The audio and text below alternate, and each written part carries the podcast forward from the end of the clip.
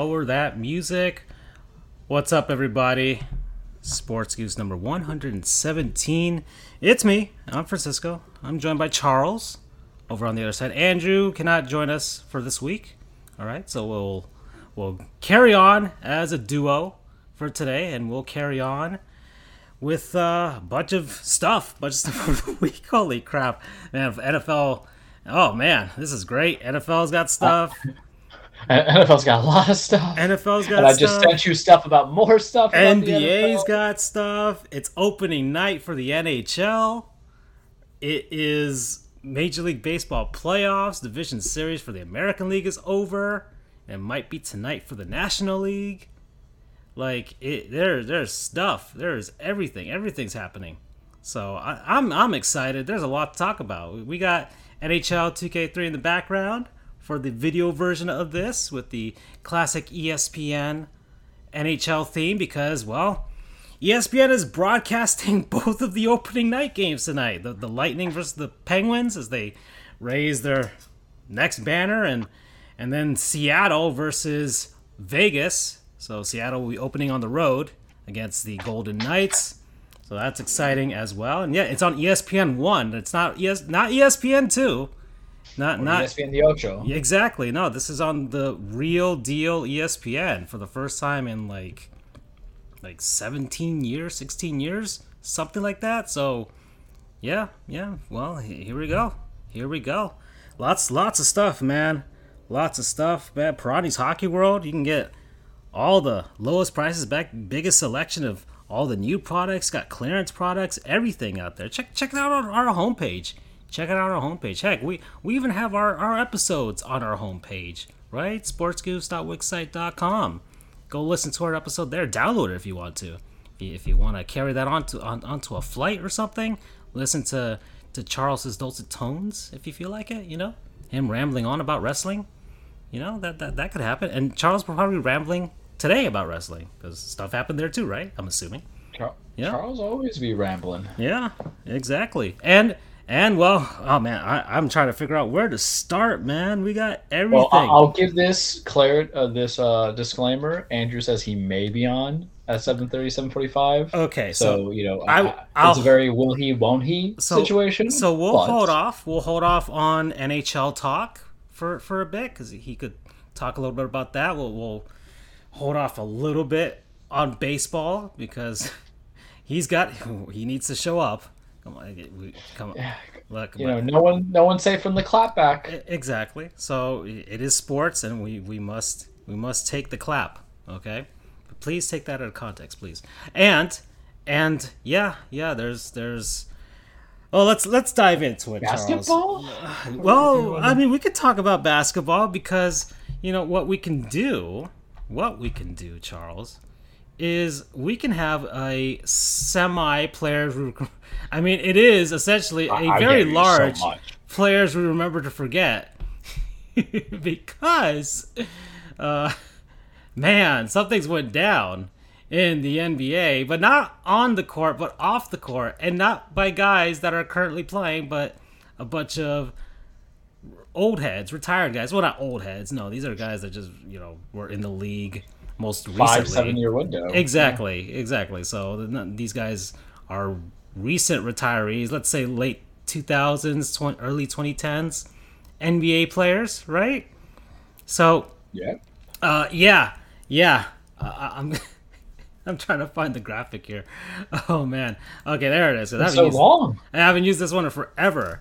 Yeah, and BU, yeah, sports are indeed happening. They they are indeed BU. They are indeed, and then hockey is happening. Hockey is happening at Augustana because they're gonna get a D1 college hockey program out there in uh, Sioux Falls. So that's happening. So that's that's exciting for them. Come on, Florida State. Come on, let's get let's get a D1 hockey program in Florida. All right, let's be the first to do it because I mean, yeah, we won. We won against North Carolina. That was fine in football and stuff. But how about a sport that that I can I can have hope for, right? All right, and, you know, yeah, we have a college basketball program I mean, that that's that's been getting better, but we haven't won anything. So, you know, and our baseball program still can't win the College World Series. So let's let's get something that maybe maybe we can win. a national championship in college hockey. I think we can entice a lot of people to come on down to Florida and play there. All right, the the weather is good enough, right, in Tallahassee during the winter. That works too. You know, uh, a lot better than Huntsville, Alabama, which is the only other Southern D1 program I can think of outside of Arizona State. So yeah, we could be the next Arizona State. Okay. Oh well, that, I was rambling. Uh, yeah, yeah. So let me let me get the list here, Charles. So what went down? What went down? Well, well yeah. Ponzi scheming.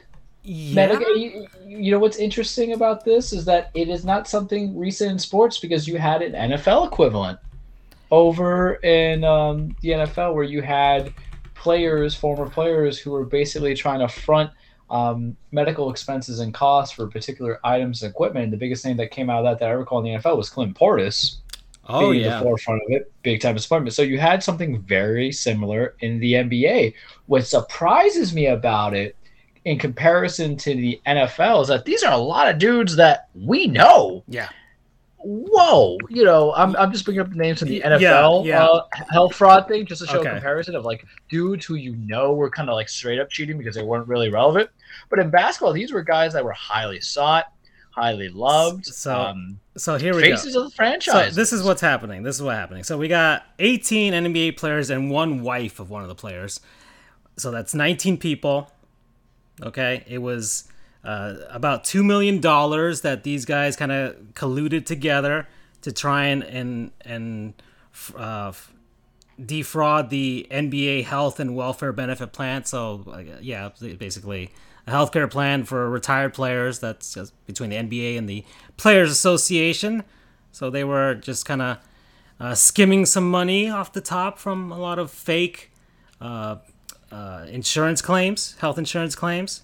And so that this happened over the course of a few years. And it's very serious because this carries a maximum sentence of 20 years in prison. I, I, I don't know if all of these guys receive anything close to that. But, but, but whoever was the head runner is going to get well. The, the head runner was Terrence Williams. He was the ringleader of all of this. So Terrence Williams, and here's here's the list, Charles, of of the the 18 players. All right, this is this is the worst lineup for Super Smash Brothers game ever, but for still probably better. Hold on, still probably better than the old Charlotte Bobcats lineup, though. Uh, well, I guess some of, some of these guys were former Charlotte Bobcats, so I, yep. so that, that's saying something there. We got Milt Palacio. We got Sebastian Telfair, yes. Yeah, you know Sebastian Telfair, uh, yeah. Phoenix Suns, man. We got Antoine Wright. We got Darius Miles. We yeah. got yeah, yeah. We got Ruben Patterson, Eddie Robinson, Gregory Smith, Glen Big Baby Davis. Big Baby, the guy who was loved for being goofy and affable, and you know a heart and soul kind of guy, chin everybody. Now he's gonna be doing that tongue action in jail. If yeah. anybody doesn't know, go look at the gif of Big Baby Davis when he does a little slurping thing with his tongue. Oh yeah, he'll be joined by Mr. Kelly in ah, prison. We got Jamario Moon. We got Ooh. we got Alan Anderson. We got Tony Allen. Mike, he wasn't just stealing balls, kids. He was stealing paychecks, stealing insurance frauds. The guy was an A1 oh, defender. Yep. Like when you think about Kobe has talked about Tony Allen. I think we talked about that a couple shows ago about who was the guy he never wanted to play against, and it was Tony Allen. Boy, he wasn't just swiping balls; he was swiping invoices. Yeah, we we got Shannon Brown. We got oh, yeah. William Bynum. We got Melvin Ely. We, we oh, there's a Charlotte Bobcat for you. Uh, we got Christopher Douglas Roberts, and we got Tony Wroten. But another Tony Wroten, another like bench player that you know. I think he was on yeah. Memphis as well. Yeah, so we got a bunch of role players and stuff like that, but they're significant so compared to the NFL, which it was just Clinton Portis, I was looking into it and like a bunch of guys I really didn't know. Yeah. And then you know Clinton was just we know why Clinton's there. The right. U, you know, convicts. I get it. And yeah, I, I don't know. I mean, I, ha- I mean, we we can all agree that the, most likely what these guys were broke. They probably had no money, but they did have an avenue of getting healthcare and stuff like that. You know what? And Terrence Williams like, you listen, guys, we didn't, we we messed up in our financial planning for our retirements and stuff like that. But guess what? We can do something. We can we can create a scheme here, and apparently. And that's the thing too. These are federal charges. Y'all yeah. thought it was hard to find work with just a DUI felony? Mm. Yeah, so these guys, yeah, the, yeah, these guys are. You're defrauding, so that's always coming in. To give some insight in the legal world, you can get misdemeanors, whatever. People aren't gonna care, you know, job applications, stuff like that. You get a felony, hmm. you're out. Yeah. You're on a federal charge, you're out. You get something that is fraud, you get something that is of that high level, perjury, lying, stuff of that nature that's stuff that's this even is, brought into the courts yeah, that might not be relevant at all I to mean, the case itself, and they're still going to bring it because it's attacking the credibility of the witnesses. Fraud is a big no-no for and health insurance fraud. it is a Ooh. big no-no. Like, like uh, in my line of work in immigration, it is one of the, like like it. I I can't tell I can't tell you which is worse, having hard drugs on you or doing fraud So it's it's up there, right? I think I would rather be caught with cocaine than if yeah. I were an immigrant than than be caught doing fraud. Because man, I'd rather do that than forge papers, man. It, eh, yeah, yeah, it is. Forge, it is no bueno. Anything like that. You can't escape the tax man either. Nope. That's probably how it all came to head. Yeah. If we were guessing, then is that something went off. Yep. On the reporting, someone snitched on it. Someone got it. Mm, because yep. here's the thing, you know, I, I, don't know how to advocate this because I think we still live in a culture of snitches get stitches. But if you do anything with your buddies, you, you're gonna probably want to be like, oh, he's getting 20 years, but I can get three. Shit, man. You know, the wire said it best. There's you only go to jail for two days. Oh, yeah. It's the day you go in and the day you come out. We're gonna be seeing a lot of plea deals. No, don't worry. Oh yeah and they're they're gonna want the, look. They, they said Terrence Williams is the is the the ringleader, and, and I, I, don't know who they got to first. I, I, mean, he might have been the one they got to first, and he's like, "Look, I'll I'll, I'll rat out everybody else," and you know, I mean, they, it might be that way. I, I haven't really read too much into it, to be honest. All That's I know American is gangster all stuff. Where I I was the guy who did it, but I'm gonna cinch out everybody else. Exactly. All I know is that there's some very serious charges here, and I think Terrence Williams also got hit up with like a an identity theft thing that's like an additional two years max. So, but you know, but like, but yeah, yeah, it, this is this is real serious for these guys. I mean, it, yeah, and so it, and it's it's it's really surprising, but uh, I guess because of the, I, I just love how it came literally like a month after the NFL one. Yeah, like I, you kind of feel, and, yeah, I feel like an agent must have been there or a former agent yeah, who tried to some, play against yeah, the wall. Yeah, and heck, maybe there's a connection, right? Maybe someone's like, "Hey, look, we got there's there's another thing going down in the NBA," you know? Maybe it is it is too coincidental for yeah. me to kind of disregard it, personally speaking. I mean, that's speaking. that's that's really uh, it because must agents represent both organizations. Exactly, it must be a causal thing. Someone kind of mm-hmm. gave an idea. Yep. So, yeah, that's that's what's been going down. That's like the big NBA news, to be honest. Well, you got the vaccination stuff and. Uh, so, but you know, that that that is something I want to focus on because we'll give Andrew, I guess, the benefit of the doubt. I think we could draw out twenty minutes on some NBA stuff when it comes to that. I mean, yeah, um, okay. So we got we got Kyrie. God, I, I don't want to talk. There, what a Kyrie polarizing, but what a polarizing figure. Like yeah. I love what he's doing to kind of help African American black culture outside of the NBA. I think is a good person. And then he does stuff like I'm gonna do my own research on these vaccines. Oh and I love God. Jeff Van Gundy for calling him out. It was like, Do you have a lab? I don't know if you've seen that clip. I think I sent it to you guys. But he's basically gone there the preseason. It's like, you know, I want to know what he means by getting your own research, getting your own information. Do you have your lab? Are yeah. you doing? Are you conducting your own tests? you're you conducting your own resources? And then Jeff Van Gundy. And here's the thing about Jeff Van Gundy. Sometimes I feel I'm tired out by him after him being there for so long. Right. But he basically Larry David. He curbed enthusiasm very well when he goes and says there's smarter people outside of the NBA doing so. Right. And the thing about Kyrie is Kyrie didn't finish college. Kind of Come on now.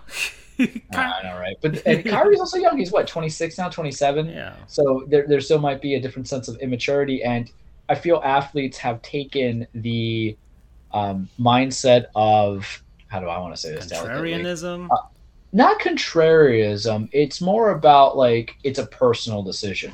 Whereas there's a lot of people out there in the working world who are not benefited by the idea if they're forced to retire today, they will be millionaires. That doesn't work into it at all whatsoever. You know, these are people where there's plenty of jobs and industries that require you to get vaccinated. Um, for the company's sake, for the people and the health and safety and the public welfare. And Kyrie doesn't like it, and it's kind of like, mm, mm, but you'll feed in some conspiracy theories about the Earth being flat because that's Kyrie. You know, you even broke Andrew Wiggins, and here's the thing that cracked me about Andrew Wiggins: he's not a superstar, so his no. personal status, like whatever. Yeah. But what I found interesting about the Kyrie thing is not so much of his beliefs to it and everything else. Like I said, polarizing figure. I like him. I think as a person for the social justice cause that he's in there. I, I think there, there's a lot of stuff that I feel that's right about. He was very anti-bubble, and I was kind of anti-bubble. Um, you know, mm-hmm. for obvious reasons, because the Heat loss and maybe what about if we did, it, who knows. But joking aside, it's then you get. I don't want to say it's boneheaded, but people are using these platforms of like it, it's my personal decision. I'm like, no, personal decision might be like a person's right to choose, but not necessarily on vaccinations. We all have to go to school and get vaccinated. What I find interesting that has developed right. out of this right, is right. yeah, now you, Sean didn't, you didn't deny has, your tetanus shot, you know. exactly, or or mumps and all that. But Sean Marks has basically said that they're not going to pay Kyrie as a part time player. So, what are you going to do? Mm. Because you have seen nothing in the NBA PA that has they have not thought about this where you're going because you had your COVID opt out pay and you get a reduced part of your salary. That's been prevalent all the things, but you have not had a anti vaccination pay. And now this is mandatory in Brooklyn or in New York, in the state of New York, as it would be in LA and all these other states. So it's the idea of like, now are you failing to comply with league rules? And can that be a suspension of benefits? Because here's the thing about Kyrie guys always hurt anyway. Um, exactly. For, I, yeah. I, I, like it, it's still. It honestly doesn't concern. I honestly feel like the Nets shouldn't even be concerned about it because it's like, look, you've been playing without. But what if you have to pay him though? Uh, whatever. Uh, that's well. That's the Nets being the Nets. I don't want to pay their, him if he's not doing anything. That's the Nets being the Nets. That's their own damn fault. All right, they knew what they were getting into when they traded for him. All right, they knew what they were getting into. I mean, right. a, a, team of a um, the Nets, the Jets, the Mets. Of, that's why they rhyme. That's right. why they suck. a team of a weight loss James Harden, assuming he stops eating the chicken wings, and a Kevin Durant team you know, could probably go further alongside some of the guys that they have. But you want Kyrie on the belief that Kyrie could just kind of break off and defend and not get double team out. Like we know Kyrie's an exceptional talent. However, I'm also, you know, Kyrie's never been in my he's an MVP ranking. But no. he's a very good player. He's near great. I, yeah, he used he used to be elite, I would say, but I don't know how much of that was just him. Uh, okay, I'll say that the year he was that one year in Boston, right? after like that's when he's but then afterwards he stopped being elite after that that that was it that's, that's it. injuries mount up now it's just potential and the thing is it matters because he's still so young and he's still going to have an influence in the league and the nba right. is a very player focused league yeah i mean so Derrick Rose, Derrick Rose is still around so of course he's going to be Derrick Rose yeah. is still around yeah. so imagine when you have somebody who um, is very big into the influence of society and the age group. He's basically looked like a generational torch of some of the young guys that were coming in because came out of it young. He was doing everything do, doing. And then he out. and then he left Cleveland to do his own thing. It's like I'm not I don't want to play under LeBron's shadow, you know. Like that was that was like thing. Was another ring more than he does. Oh, I'm sorry, Kyrie's 29, but that's still about another three to four years yeah. with his style of play. Wow, he's been in the ring that or in the game that long. Damn, mm. I'm old.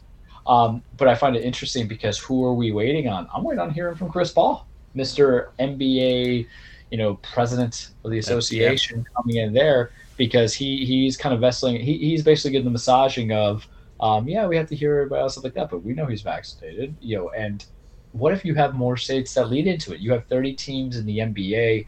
Some of them are based in the same state. So we're going to say, what, 25 states? Let's make it fair. Don't make me do math, please. Um, 25 states require vaccinations, those 25 states tend to be the states that those teams are at. Yeah. Um, so you can't even do a part-time player. So what Kyrie had to do is just take the co-op, the COVID opt-out money and get paid peanuts. And maybe it's that time where you go to your agent and the agent's like, "Hey man, I need Mac, you're leaving a lot of money on the table." Or would I tell you guys the other day? I'm like, you know, Kyrie, just retire. You got the ring. People know your name. I think he'll be mem- you know memorable for another ten years anyway. Just, yeah. just you're not going to beat the NBA. Yeah, I'm sure, and I'm sure. Because yeah, he's he's probably. You know, I would assume he has a financial advisor to make sure he doesn't do any crazy stuff. So yeah, he's, he's probably good with the money. He he's not he's not going to be in a in a healthcare fraud scheme. I would assume. I would hope not. You know, but he's probably like healthcare. That's just the government trying to kill you. So yeah. I don't believe he would be there anyway. But you, you're seeing a lot of other players bend to the will because at the end of the day, the NBA is a money making business. Right yeah. now, you are the second most popular sport, and it's not even like one two. It could be easily one A one B. Mm-hmm. With the money that you're making into it, you're gonna want to really build out. You're really going to want to develop. You're really going to want to go from there because what are you going to want? More money. What does more money lead to? Higher revenue, higher benefits post play, mm-hmm. better transition into television, better transition into franchise. Yeah, raise that salary cap, all that stuff. Yeah, you could be you could be like James Jones, man. You know, being a GM of an overrated uh, Phoenix team, but you could be that over not an overrated GM, just an overrated Phoenix team, mm. building in something. Don't we want this? Don't we need this? Mm. And that's the big picture. Everybody's looking to just kind of have longevity because you have to see where the organization would be 10 years from now, 15 years now to be able to survive COVID and then get the fans back. Um, especially all the country. Look at baseball. Baseball's slumping, man. Baseball's dying out because they didn't plan the things right. They oh, didn't involve. There, there was an article that I I read like all this all the crazy stuff baseball is trying to like they might make the bases bigger. They're gonna be doing some stuff from like the Atlantic League where you can steal first base if like when you're at bat or something like there's there's some there's some experimental stuff going down. So yeah, yeah. Oh wait a second, Freddie has sent something on the Discord page. So hold on, we'll, we'll take a look at that. But yeah, yeah, all right, yeah, I'm reading it right now, quote for quote, bar for bar, yeah. line for line. Multiple sources of direct knowledge of Irving have told the Athletic that Irving is not anti-vaccine. The stance is that he is upset that people are losing their jobs due to vaccine mandates. Is a stance Irving has complained to close teammates. To him, it's about a grander fight than the one on court, and Irving is challenging and perceived control societies.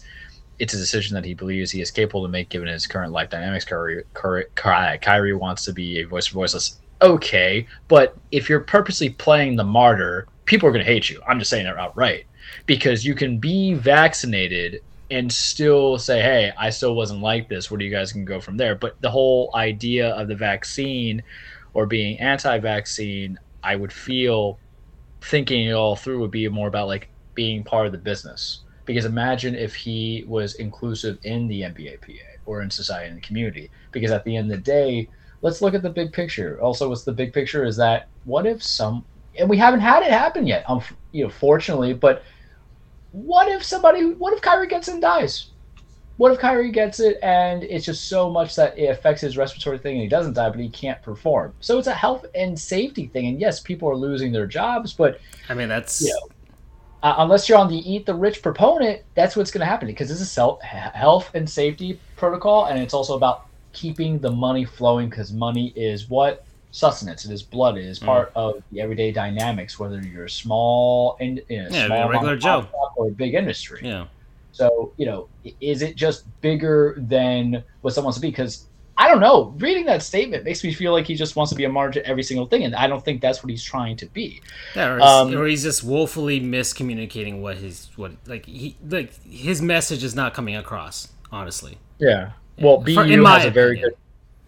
I would agree with. Well, it's not and here's the thing about opinions in life, especially when you're young or old, is sometimes opinions are not articulated well. Mm. I have, I'm alive for 32 years. I've been a competent human being for probably five of them, and what I think and what I say might not be inconsistent, but they just might not line up to what I mean. BU has a good point. Says, frankly, the issue is that Kyrie, like so many others, are making the mistake of assuming that getting vaccinated is a personal choice, and not a social one. Agreed. And then, like all of the hills to die on in order to give a voice of voices, that is not one.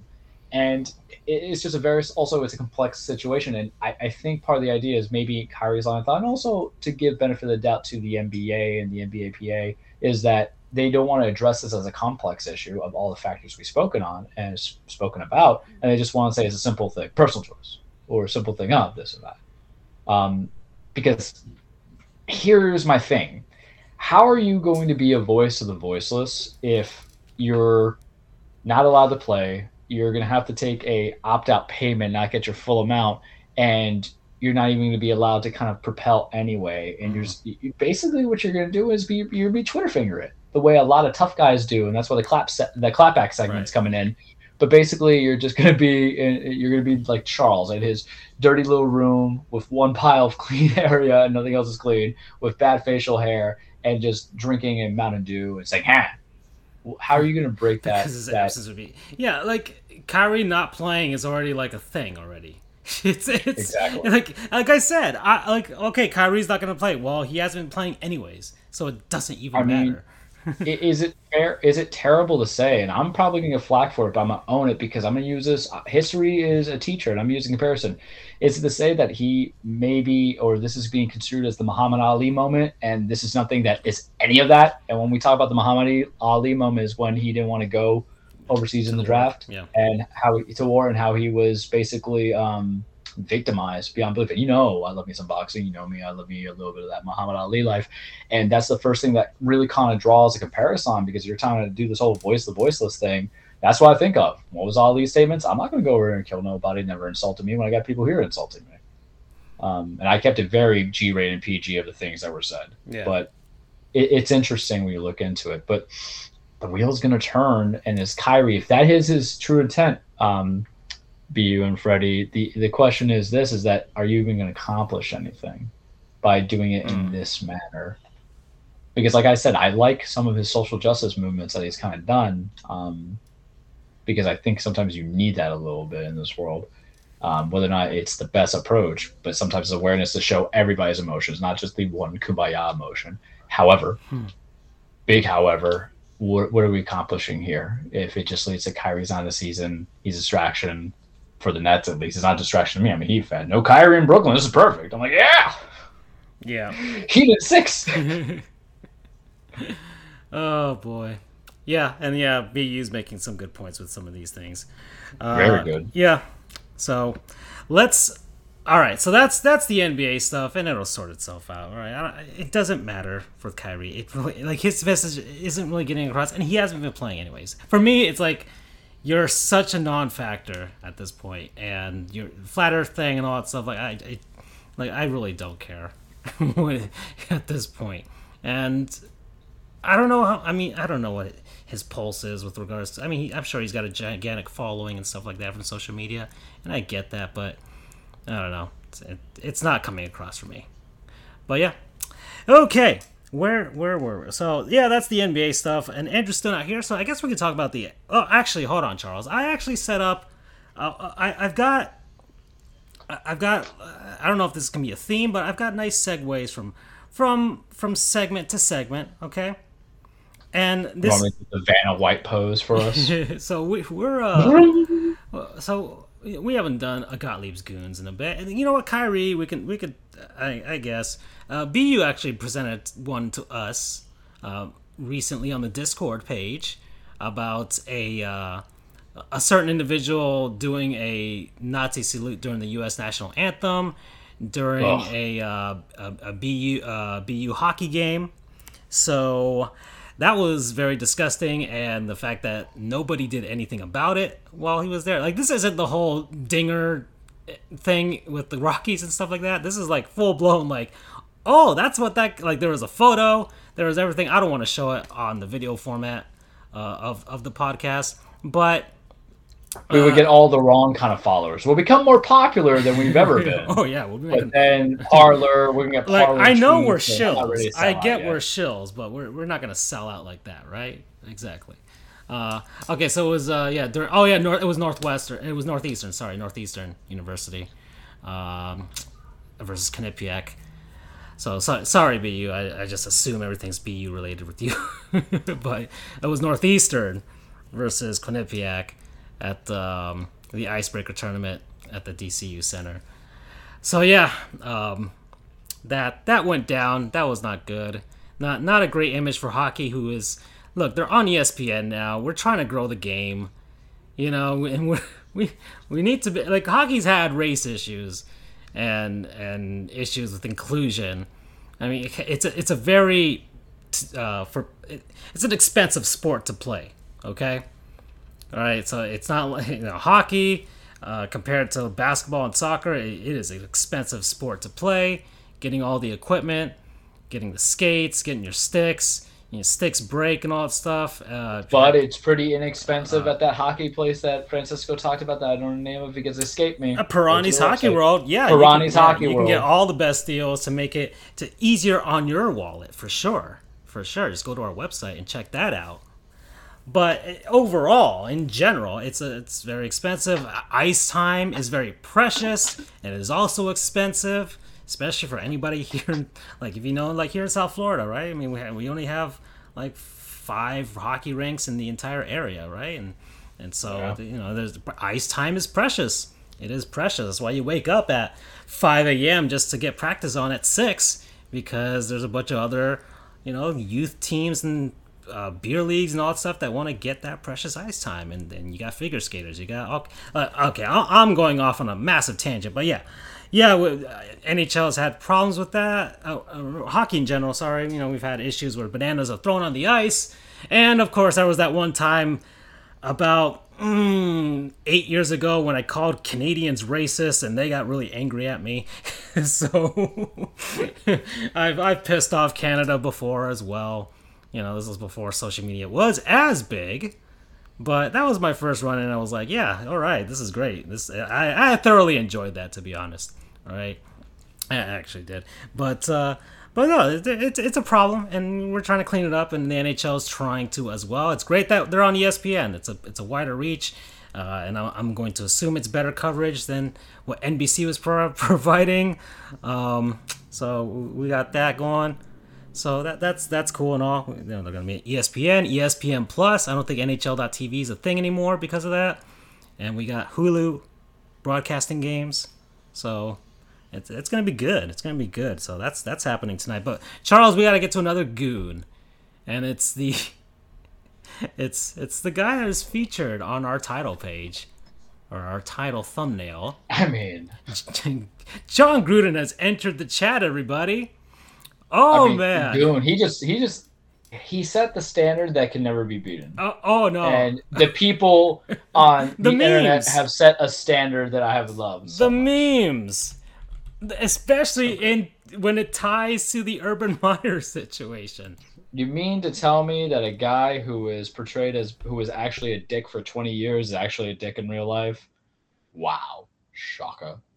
So Take it away, Francisco. Right. Tell the world about oh, Jon Gruden. Our, our buddy Jon Gruden. I'm just gonna put up the Urban Meyer Jon Gruden memes in the background because I, I, I, what he did was very serious and very uh, not good. But Don't when when you when you put it in relation to what Urban Meyer did, and and the fact that Urban Meyer has gotten off in many different ways, we could take that however you want to take it. Um, it, it's it's hilarious. It's hilarious, and I I'm all for it to be honest. All right. Uh, we got you know Barstool Big Cat here. You know, remember seeing there's a new Gruden email drop. I mean, the memes are great. the It, it's great. It, it's it's hilarious. It's fantastic. Urban Meyer, after finding out Jon Gruden took over as Donkey NFL Coach of the Week, not Coach of the Week. NFL, no, this is of the year of of the decade, maybe. It like we're only we're, we're, we're only very recently into the 2020s, and this this might be the worst of the decade already. Okay, this is gonna be hard to top for sure. But uh, wow! All right, so Jon Gruden, ten years ago, when he was working for ESPN as a as an analyst, I guess it was during the was it the the, the labor uh, the NFL lockout lockout right the the, the labor negotiation stuff yep. when there was a threat that the season wouldn't happen. And you know, Jon Gruden was like, "Well, I want football to be played." He's one of those guys, right? He just looks like it. He just looks like it. So, uh, he sent a series of emails to Bruce Allen. Yeah, exactly. GM at Washington. Exactly. Because they have connections together from back in the day. Yeah, about the situation with uh, the. And really, it wasn't. the initial things that got leaked out were about the NFL's um, uh, president of the union, right? And essentially, he said some very racist things about his facial features. Let's just say that, right? And well, you, know, t- you got to tell them what they said because it's the lie that Gruden said after that. Okay. He said what DeMaurice Smith had rubber lips. Yeah, exactly. He, he, says that when he jaw jacking somebody who is a liar. Mm. I'm like, I thought the term for that was two face, not rubber lips. The only time I think of rubber lips is from Chris O'Donnell, Batman and Robin, when Poison Ivy kisses him. Just oh my like, god! Rubber, rubber lips are. All right, bad movies that I watched a million times. Batman and Robin. I, I, mean, I didn't think of it when I was a kid. I, it's it's campy and it's cheesy and it's corny. Arnold Schwarzenegger tries so hard in that movie. Oh yeah. Oh no, oh, I loved him as Mr. Freeze. It was great. He's so good. He's so good. it was it was a good, it was all the puns. I mean, God. Everybody chill.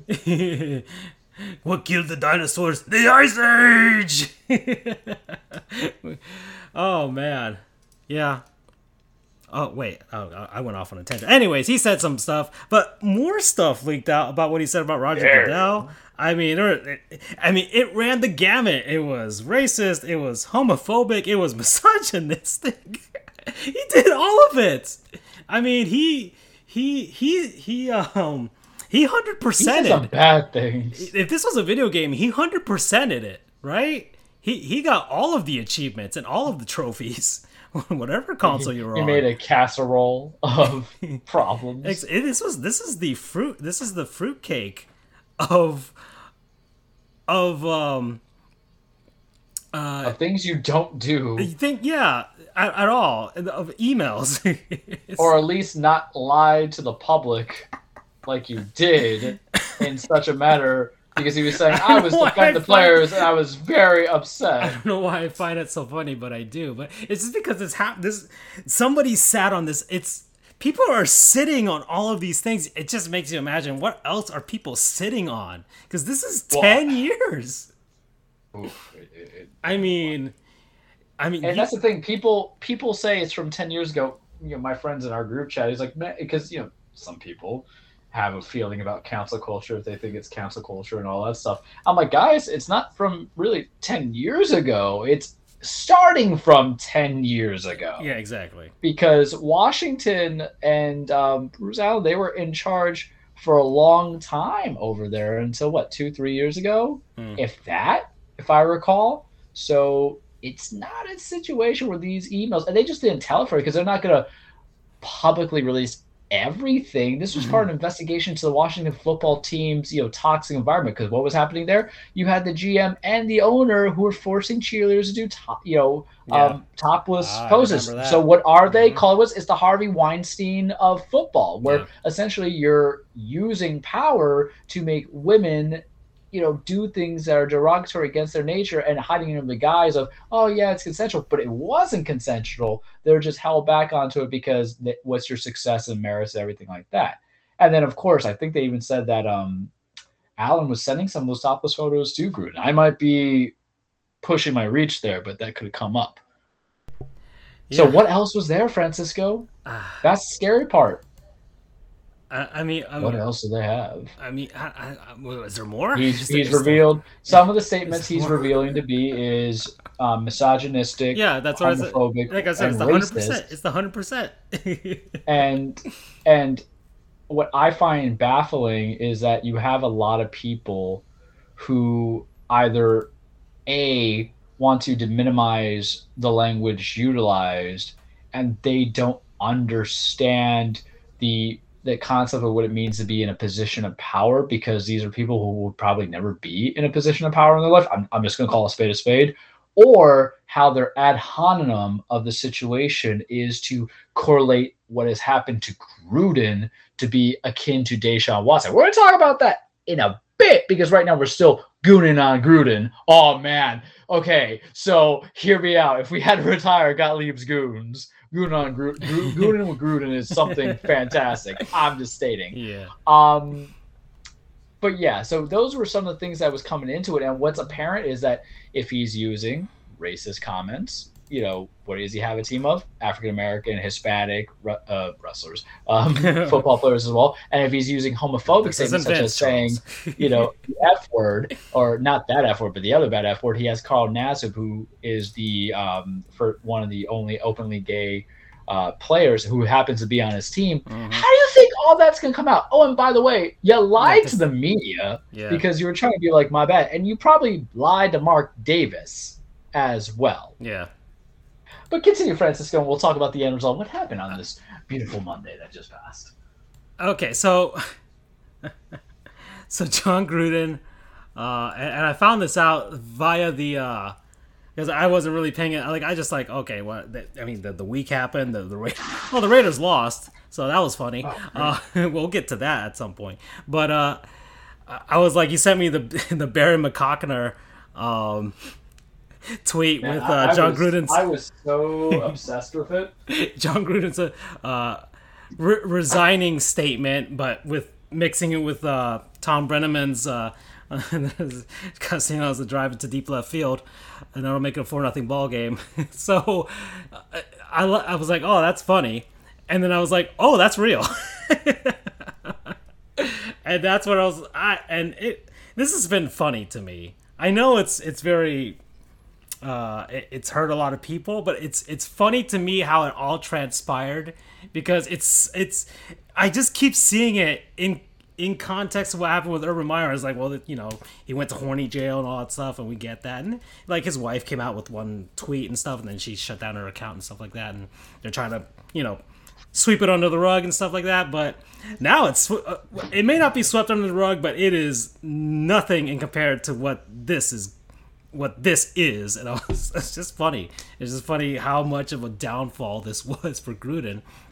You know, it came came out of the the, the, the, the booth and stuff, went back to to at the time Oakland and stuff, trying to rebuild them back to their glory and stuff like that, get them to Vegas and have a promising team. Which uh, they look, they they, they might. The, the the Chiefs have been playing uh, not up to their potential.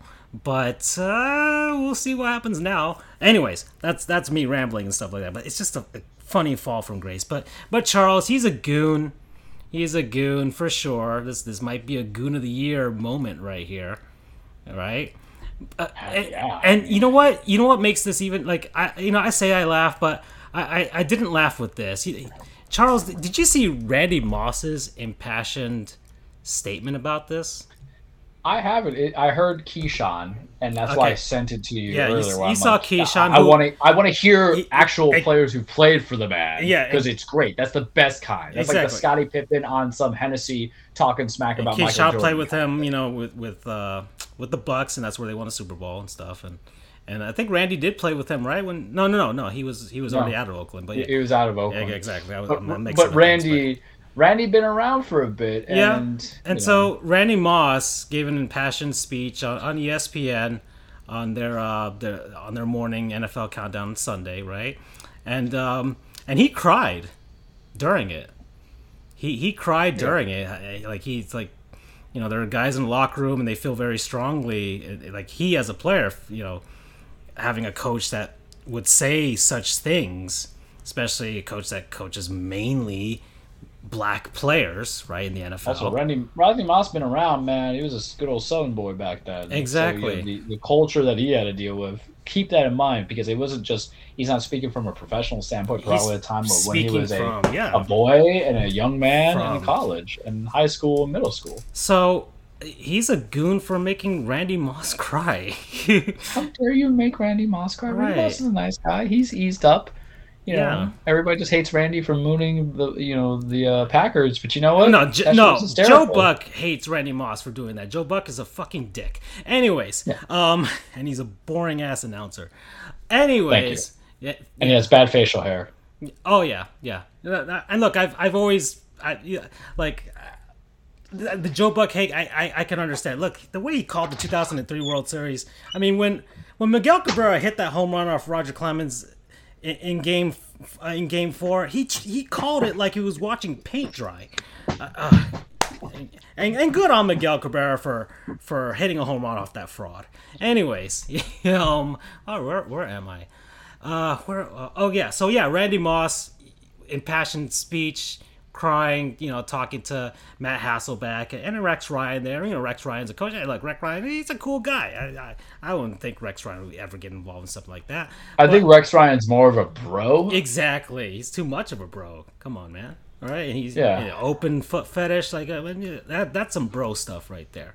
Right. He's, I feel he, like this is going to open up a no debate of like who's like the most non-racist coaches out there. just put that. Like, oh, oh I, I, don't see Andy Reid whatsoever. Uh, Bill Belichick, I'm looking at you. No, no, that's inflammatory. Okay. We won't even say that. Here. Yeah. So, but uh, this ties into like I told you, I'm going to tie into this. this is, let's haul y'all, and uh, we're gonna do Randy Moss, right? Because Randy, I, I, don't want you to cry no more. You're a Hall of Famer, okay, and, and you you deserve to be happy, my dude. You deserve to be happy. So Randy Moss. Yeah. Randy Moss. So, Pro Football Hall of Fame, wide receiver, went to Marshall, drafted in 1998, first round, 21st overall, and what a rookie season with the the 98 Minnesota Vikings, probably one of the best teams to not win a Super Never Bowl. Exactly. Yeah, so 1998 offensive rookie of the year, single season touchdown record 17 with those Vikings, and of course they they lost on a missed field goal in the NFC Championship game against the Atlanta Falcons that year. Uh, played between 1998 and 2012, Charles, for the Minnesota Vikings, the Oakland Raiders, the New England Patriots, the Tennessee Titans. Tennessee was a cup of coffee. Yeah, cup of coffee. and uh, he went back to Minnesota, uh, Minnesota at one point for a bit, and and they went to San Francisco. What? Yeah, this one season off, and then final uh, stint with San Francisco, and played in the Super Bowl with them. That was the the Kaepernick Super Bowl right there. So, yeah, that was his final game of his career. He never won a Super Bowl, but yeah, two two shots at it. He was with those 49ers, and of course the the regular season undefeated New England Patriots that lost to the New York Giants. Record yeah just, record for TDs, right? Yeah, single season. season. Yeah, for yeah, him and Tom Brady combining, he he got the single season touchdown one uh, that year, two thousand and seven. Not like one of the greatest things you've ever seen. Yeah, well, as a Dolphins fan, I had to witness it, right? So, uh, comeback player of the year, a six-time Pro Bowler, 1996 Division One AA national champion. He was on the NFL 100th anniversary team. He became a verb right? You know you're somebody when you became a verb. When you moss somebody, come on. Yeah, y'all remember that from the early 2000s? I do. And yeah, uh, so that yeah, Randy Moss, Randy Moss, and also one other tidbit, Charles. He he also bought he bought a NASCAR uh, motor team. Uh, back in that is so baller. back in uh, 2008 through 2012, he bought Morgan Dollar Motorsports renamed it to Randy Moss Motorsports, and they played in the uh, the Camping World Truck Series for NASCAR. So that's that's what he did. So that was such a random bit of info that I did not know. I was like, oh, that is that is super interesting, Randy Moss. And Charles, I'm not done yet with because I haven't done small segments in a while, right? We, segments, small segments are good. Yeah, exactly. You know, yeah. It keeps us focused. Yeah, yeah, and it brings know, us back. A, li- a, little variety doesn't doesn't hurt. Variety is what Francisco, the spice of life. Exactly.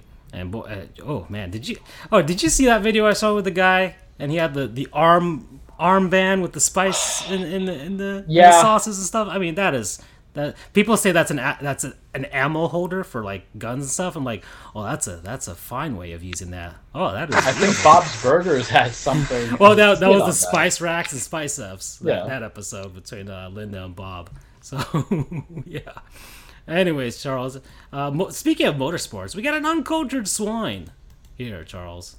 Oh man, I tried. You see, we yeah. got to remember where we started from, kids. So yeah, I was like motorsports. I mean, this is all interesting, Charles. And I was like, you know, I haven't talked about motorsports in a bit, but I, got an uncultured so I tried to rope Doug into this one, but he could not pop out for this episode. But uh, I'm gonna go with Red Bull Racing, Charles. We're gonna learn a little okay. bit about them. Okay? okay. I thought they were just a Are you saying it's Red, Red Bull Racing Red, Company or just Red Bull? Well, Red Bull sponsors so many things, Charles. Okay, yeah, that, that's know. why I just need clarity. I need clarification. I mean, Red Bull, eh, like you got their what's it the the the Flugtag or whatever they call it with the, the planes. They they have a soccer team, the New York Red Bulls. I mean, they're they're everywhere. They do everything. All right, I'm sure they got some esports teams. Exactly, sports empire, right? Maybe the Rays should be Red Bull. Maybe that's the way they well, stay in Tampa. The Tampa Red Bulls. They, nothing is going to stop the Manta Montreal Manta Rays from happening, so oh, we just boy. have to accept that. Oh, when he comes, he, he, that that's why he don't want to be here. Yeah, because he knows I'm gonna come in with that heat, and Francis is coming with that heat. Well, I'm, you know? I'm, not. I'm. I'm not coming with the heat. I, I understand. I'm not gonna be bad, but he. You know, you could agree with me. There was some statements made well, that maybe maybe he blew his load a little bit too early uh. before he made it clear to save especially when there was a single elimination game. I, I just think but we're gonna get to it. We're gonna get to it. I, I just think I don't know with the Rays. It, it's just that it's because of how much is on the line that it just became. It's it's really emotional for for anybody who's a Rays fan. There's so much on yeah. the line, right? I mean, I mean, when when you've never won anything, getting to 100 wins feels good, right? That's all I'm saying. Yeah, they got, but they, but, but, it but feels Bull, like for them, this is essentially what the almost the plot of Major League, essentially. but in a weird way, it is. Uh, they they have to win, and yet it's it's worse than Major League because they didn't even like they what they won the American League championship, but that was it. That was the thing yeah. for, for them. They just won the pennant. They didn't even win the World Series. So it's it's it's not just that. It's the fact that the Rays are already a good team, and they're Very still going to move them. so it's not even that. It's it's worse than the, the movie Major League. Oh man. Okay, well, Red Bull Racing. We're, let, let's get on it. They were established in 2005, but they trace back to 1997 when they were Stewart Grand Prix, and then they became Jaguar Racing in 1999. They've been in F1 since 2005. They've got four constructors uh, things and four drivers things from 2010 to 2013. Whatever since then, Mercedes has been dominating. So, but for a bit, Red Bull was Red Bull was dominating. Max Verstappen is the the, the head honcho driver here. He's Dutch. Okay, which uh, Austin Powers' father would not like. If anybody remembers Goldmember or Gold, nobody, nobody remembers Goldmember. Come on, man. Uh, we, we remember it. Okay. Unpopular opinion: I, I can live without those uh, Austin Power movies. All of them? They're better off. All of them? They're better off as an SNL skit. Uh, okay, fine, fine, Charles. Uh, I mean, you know, uh, the second one was the second one was bad. I, I, can admit the second one was bad. The first one I, I like. The, the third one I thought they they were they had fresh jokes. So, anyways, uh, yeah, he's the youngest driver in F1 history. He debuted when he was 17 years old in 2015. He is the youngest driver to ever win a Grand Prix. He is the first Dutch driver to ever win a Grand Prix. His father was a Formula One driver in the past. And his partner is Sergio Perez. He is Mexican. He has the record for most races uh, raced before getting uh, his first victory uh, when he won in 2020. So he had 190 races before he actually won and that was at the Sakhir Grand Prix.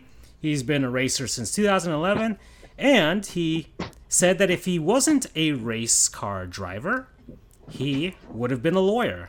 And, oh, buddy! Thank God you, you, you were good at that, dude. Because don't be a lawyer. Never be a lawyer. Yeah, don't be a lawyer. No. Yeah, don't be a lawyer. Yeah. So so yeah, so that, that Red Bull wants to make racing fun again. That was that was their whole thing when they decided to get into motorsports. They wanted to make racing fun again. Their 2005 pit crew, Charles, was dressed as clone troopers to commemorate Star Wars Episode 3. Okay? That's cool. I can get behind that. In, 2006, their the racer David Coulthard or Coulthard, I can't, I don't know what this is. I, I, anyways, he finished third, and he appeared on the podium in a Superman cape to promote Superman Returns. Okay. Uh, I, I don't remember anything from Superman Returns.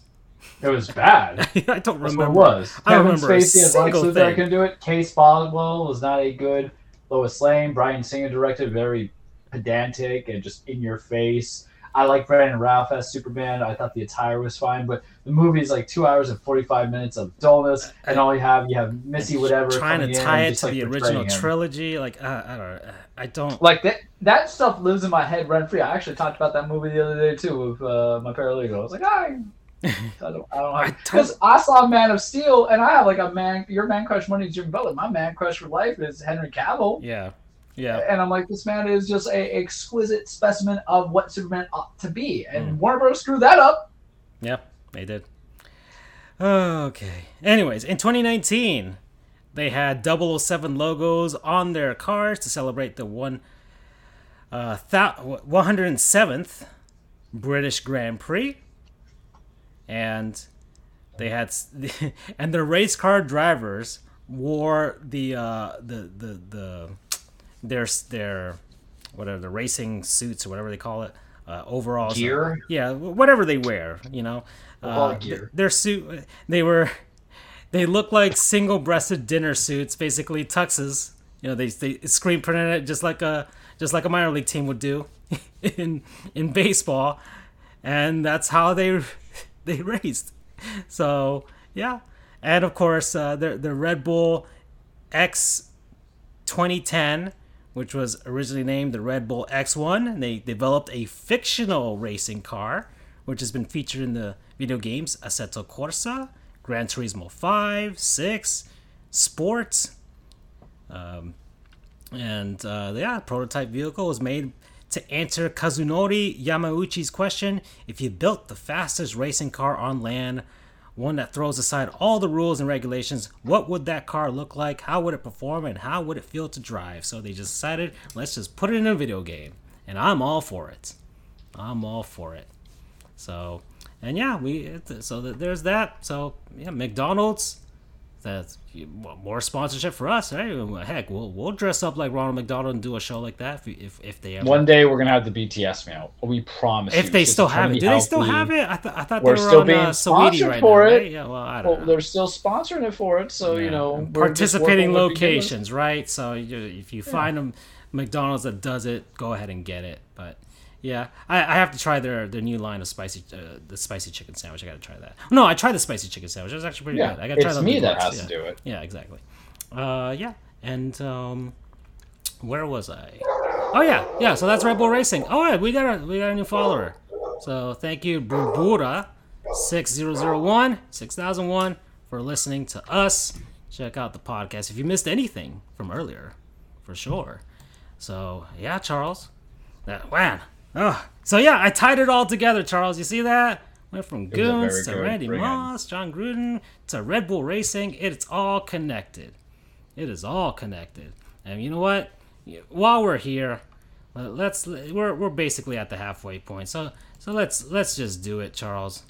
Let's go with a word from our non-sponsors, people, places, things, concepts, what have you that we've been enjoying over the past week and I gotta I gotta start Charles because I've been it's been a week. You gotta do it. I gotta do it, and I I am passionate about this next one because man, oh this this is this has been I'm not even finished with the journey, but it mine is Metroid Dread. So, so Metroid Dread released last Friday on the Nintendo Switch alongside the OLED model, which I I, I don't. I, if mine ever busted or anything like that, I get the OLED model for sure. From the videos I've seen, the screen is much, much better for sure. It's a glass screen too, so but I just got mine recently repaired. Got a brand new screen on mine too, so it's, it's fine. It's fine. But yeah, yeah, yeah. Metroid Dread, Charles. It is. It's good. It is good. Look, I love the Metroid series. I've played every game in the series so far, even Metroid Prime Pinball. Yes, I, I own a copy of that alongside the DS Rumble Pack. So don't tell me I'm not a fan. I have I have Federation Force and Other M too. Okay. he loves Metroid. Of all, like I think the non Mario um, yeah. Nintendo affiliations, is that accurate to state? I, Metroid. Look, I love Mario, but I feel like Metroid is Nintendo's. it might. It's between this and Zelda as the most consistently good of their uh, entire franchises. I mean, if I know the Fire Emblem games are pretty good too. Right? I don't think there's a stinker in, in any of those either. But Metroid Dread, look, hey, look, Other M wasn't even a bad game. It was just bad in the relative to the other Metroid games. Okay, Federation Force is now the worst one in the series, and I, I can see why. But anyways, Metroid Dread re- re- represents a lot, Charles. It represents a lot. Okay, the, for for a, for a while, us Metroid fans, we we've been sitting here, and after Other M, and then we had Federation Force, and we're like, man, is Nintendo gonna give us anything? I was like, don't let this be F Zero. Don't let this be F Zero and just die away. Right? We need Samus. We need good old Sammy Sosa on, on our consoles for the future, not just to be a you know the the shooty shooty fighter in, in Smash and that's it. No, no, we need we need Samus. We need we need my my woman crush Wednesday every day. Okay, but it, it seemed like Nintendo was like okay. Then we got an announcement Metroid Prime Four, but then their development got messed up, and we, I don't know when that's gonna come out. Probably for the Switch 4K model, because that's being rumored now. And it was like okay, fine. But E3, Charles, this year, Nintendo, Nintendo's been pretty good with their announcements. They're they're kind of their shadow drops of of of, their, of information, and they're like E3, guys. Here's Metroid Five, Metroid Dread, the next one after Fusion, which was Metroid Four. And like, you guys were working on a 2D Metroid this entire time? yeah, it's coming out in like three months. Oh my god. Uh, Charles, I, I, look. I didn't even pre-order it, I, but I knew I was gonna get it on day one. I knew it. Is there ever a need to pre-order? No, not, not really. Not, unless it's for a video game console that you really want. You know, you want on day one, sure. But like for video games itself, like the software, nah, nah, never. But uh, yeah, yeah, yeah, got it day one. You know, was waiting for me at my door when I when I came home from work, and I I popped that sucker. I've been streaming it this entire time. I've, I've only played it in docked mode. I've been playing it with the uh, the handheld mode. This game needs to be spread out across my my 4K television, Charles. It, it's pretty good looking for for for a Switch game in, in 2D for sure. Uh, there's some hiccups and stuff with the performance, but whatever. It's the Switch. Nintendo's pretty much squeezed every drop of performance out of the damn thing, anyways. But the game is good. The level design is great. Metroidvania, right? The exploration, the shooting. Uh, at first, you know, Samus, of course, loses all of her powers at the beginning of the game, as per usual. But then you go along, you start exploring, you start figuring out some stuff. This, there's cutscenes in this game, and they're actually well animated and there's lore to the Metroid series, and it's actually one of Nintendo's few series where lore matters. Yeah, and because they connected all to the handhelds in the old school Super Nintendo one, right? Yeah, no, all the Metroid games are connected. Every single one of even them. Even Prime? Yeah, even Prime. Prime I thought is, Prime was their own game. No, no, Prime is part of the uh, part of the timeline. It sits between the original Metroid and Metroid Two.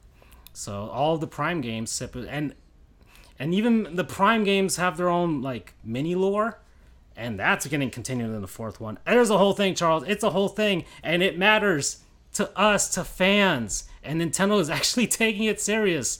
It seems like they threw away everything that happened in Other M.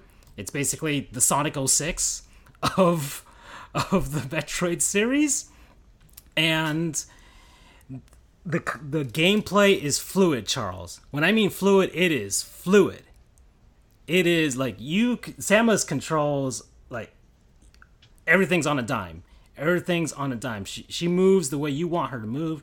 Uh, the aiming is great. Uh, I played Samus Returns. Having the extra con- uh, buttons and stuff on the Switch makes this even better than Samus Returns had on the 3DS. It means Samus has more of her arsenal to work with, and the dread part of the title is true as well because there's a lot of suspense in the game. And especially if you played Metroid Fusion and the way those two games do tie together, there is a sense of dread as to what's happening. And a lot of stuff that's been happening to us in real life with regards to the pandemic are those issues are present in Metroid Dread too. so it's like, oh god, it's everywhere everybody's getting infected, and yeah, that's that's what's happening in this game. Okay, Go go play Metroid Fusion. Go go find it on a Game Boy Advance or a Wii U. if you can find them, if you feel like getting a Wii U, everybody. And uh, yeah, yeah, it's not just me and Charles and the twelve other people with a Wii U. Ah, yeah. Anyways, promo code. Give me some of that space goo. Okay. Um, yes, I, I will be looking. If you watch Dread. my streams, heard- I there's points in the game where that matters. Give me some of that space scoop, Jesus Christ. Um, so I too have a game that we'll be utilizing. I will speak highly of Dread. That will probably be something that I pick up near Black Friday. I get a lot of gift cards. It'll be with things. I enjoy the Metroid series to a degree. Um, I have like a love hate relationship with Prime, as I was telling you before the show, and maybe it was because of the times. I don't know if you can truly enjoy Metroid. It Might have been the you're 14. GameCube controls too. You know, I mean, Yeah. I'm sure the Wii versions are a lot of people like the pointer controls and the yeah. Okay. And- Anyways, and, it could be, but kids, it is spooky season, and as we did Mm, last year in spooky season, what does Charles always make sure to do during spooky season? Play a spooky game. I don't like horror games Met- Metroid's. Metroid's not considered a horror series, but the game has alien. I mean, it's alien inspired. It's inspired by Alien, so we all know this. We all know this. So we, we know it's there. Charles, But that's a you know, different type of horror, isn't it, Charles? exactly. You know whether or not it's good is a different story. Because sometimes alien games are good and then they're bad. Well, Um, those the game. I'm talking about the movies, but yeah. the movie. Oh, we love the alien movies. Mm-hmm. You know, like Charles, Charles about that. But I'm not in the mood for spooky movies yet. It's only October 12th. But I also only have four Halloween movies that I must watch, and we'll talk about them after the show because you know it's us. So when it's a you and I show, we just kind of screw around a little bit. yeah. So last year, my spooky game of the season was um, Resident Evil 2. And remember, Resident Evil 2 had a split because they divided the story originally, Mm-hmm. where you can either do one run as either Claire or Leon, and then you get the continued story and conclusion to fill in the gaps And it's basically like playthrough. it's like an alternate time. Like it's not a complete remake of the original Resident Evil 2, right?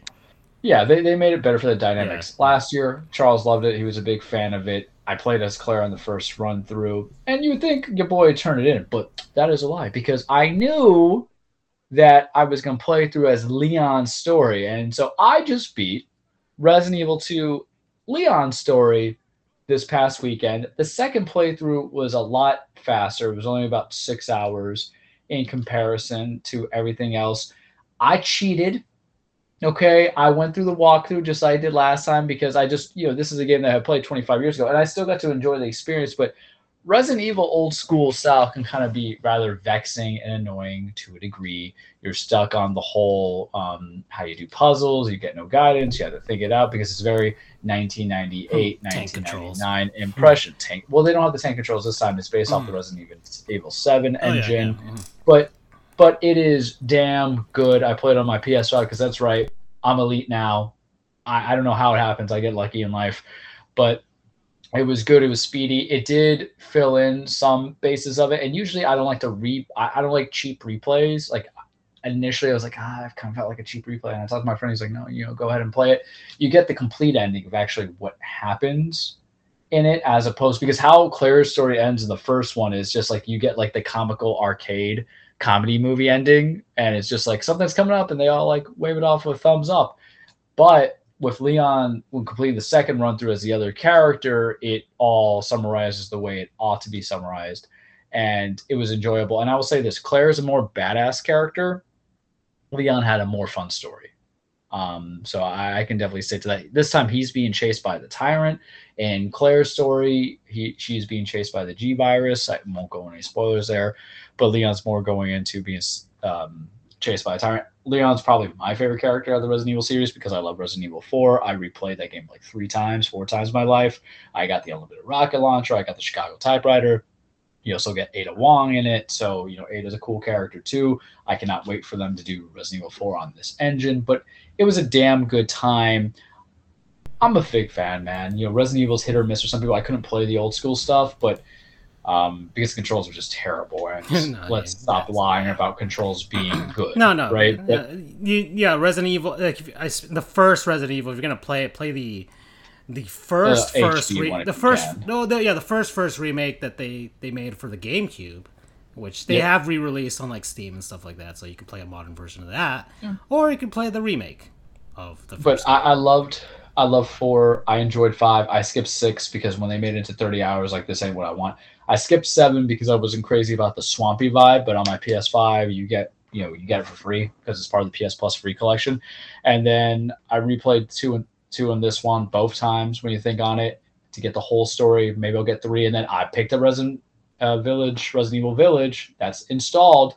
We're gonna continue that spooky season. But if you want a good claim to show how remakes are done, how they should be done, how you get high end graphics with a good engine, a damn good time. It's cheap now. It's probably like ten bucks used, fifteen bucks you know unused. You really get two stories out of it so you get to about maybe 17 to 18 hours. It's a good cinematic time. There are some valid scares. You heard me yelling on certain things. They're cheap jump scares but when those Lickers come up i'm like ah! And um, that's what you kind of want in horror. And i'm not in spooky season yet but after playing over the weekend i'm kind of like now i'm kind of in spooky season.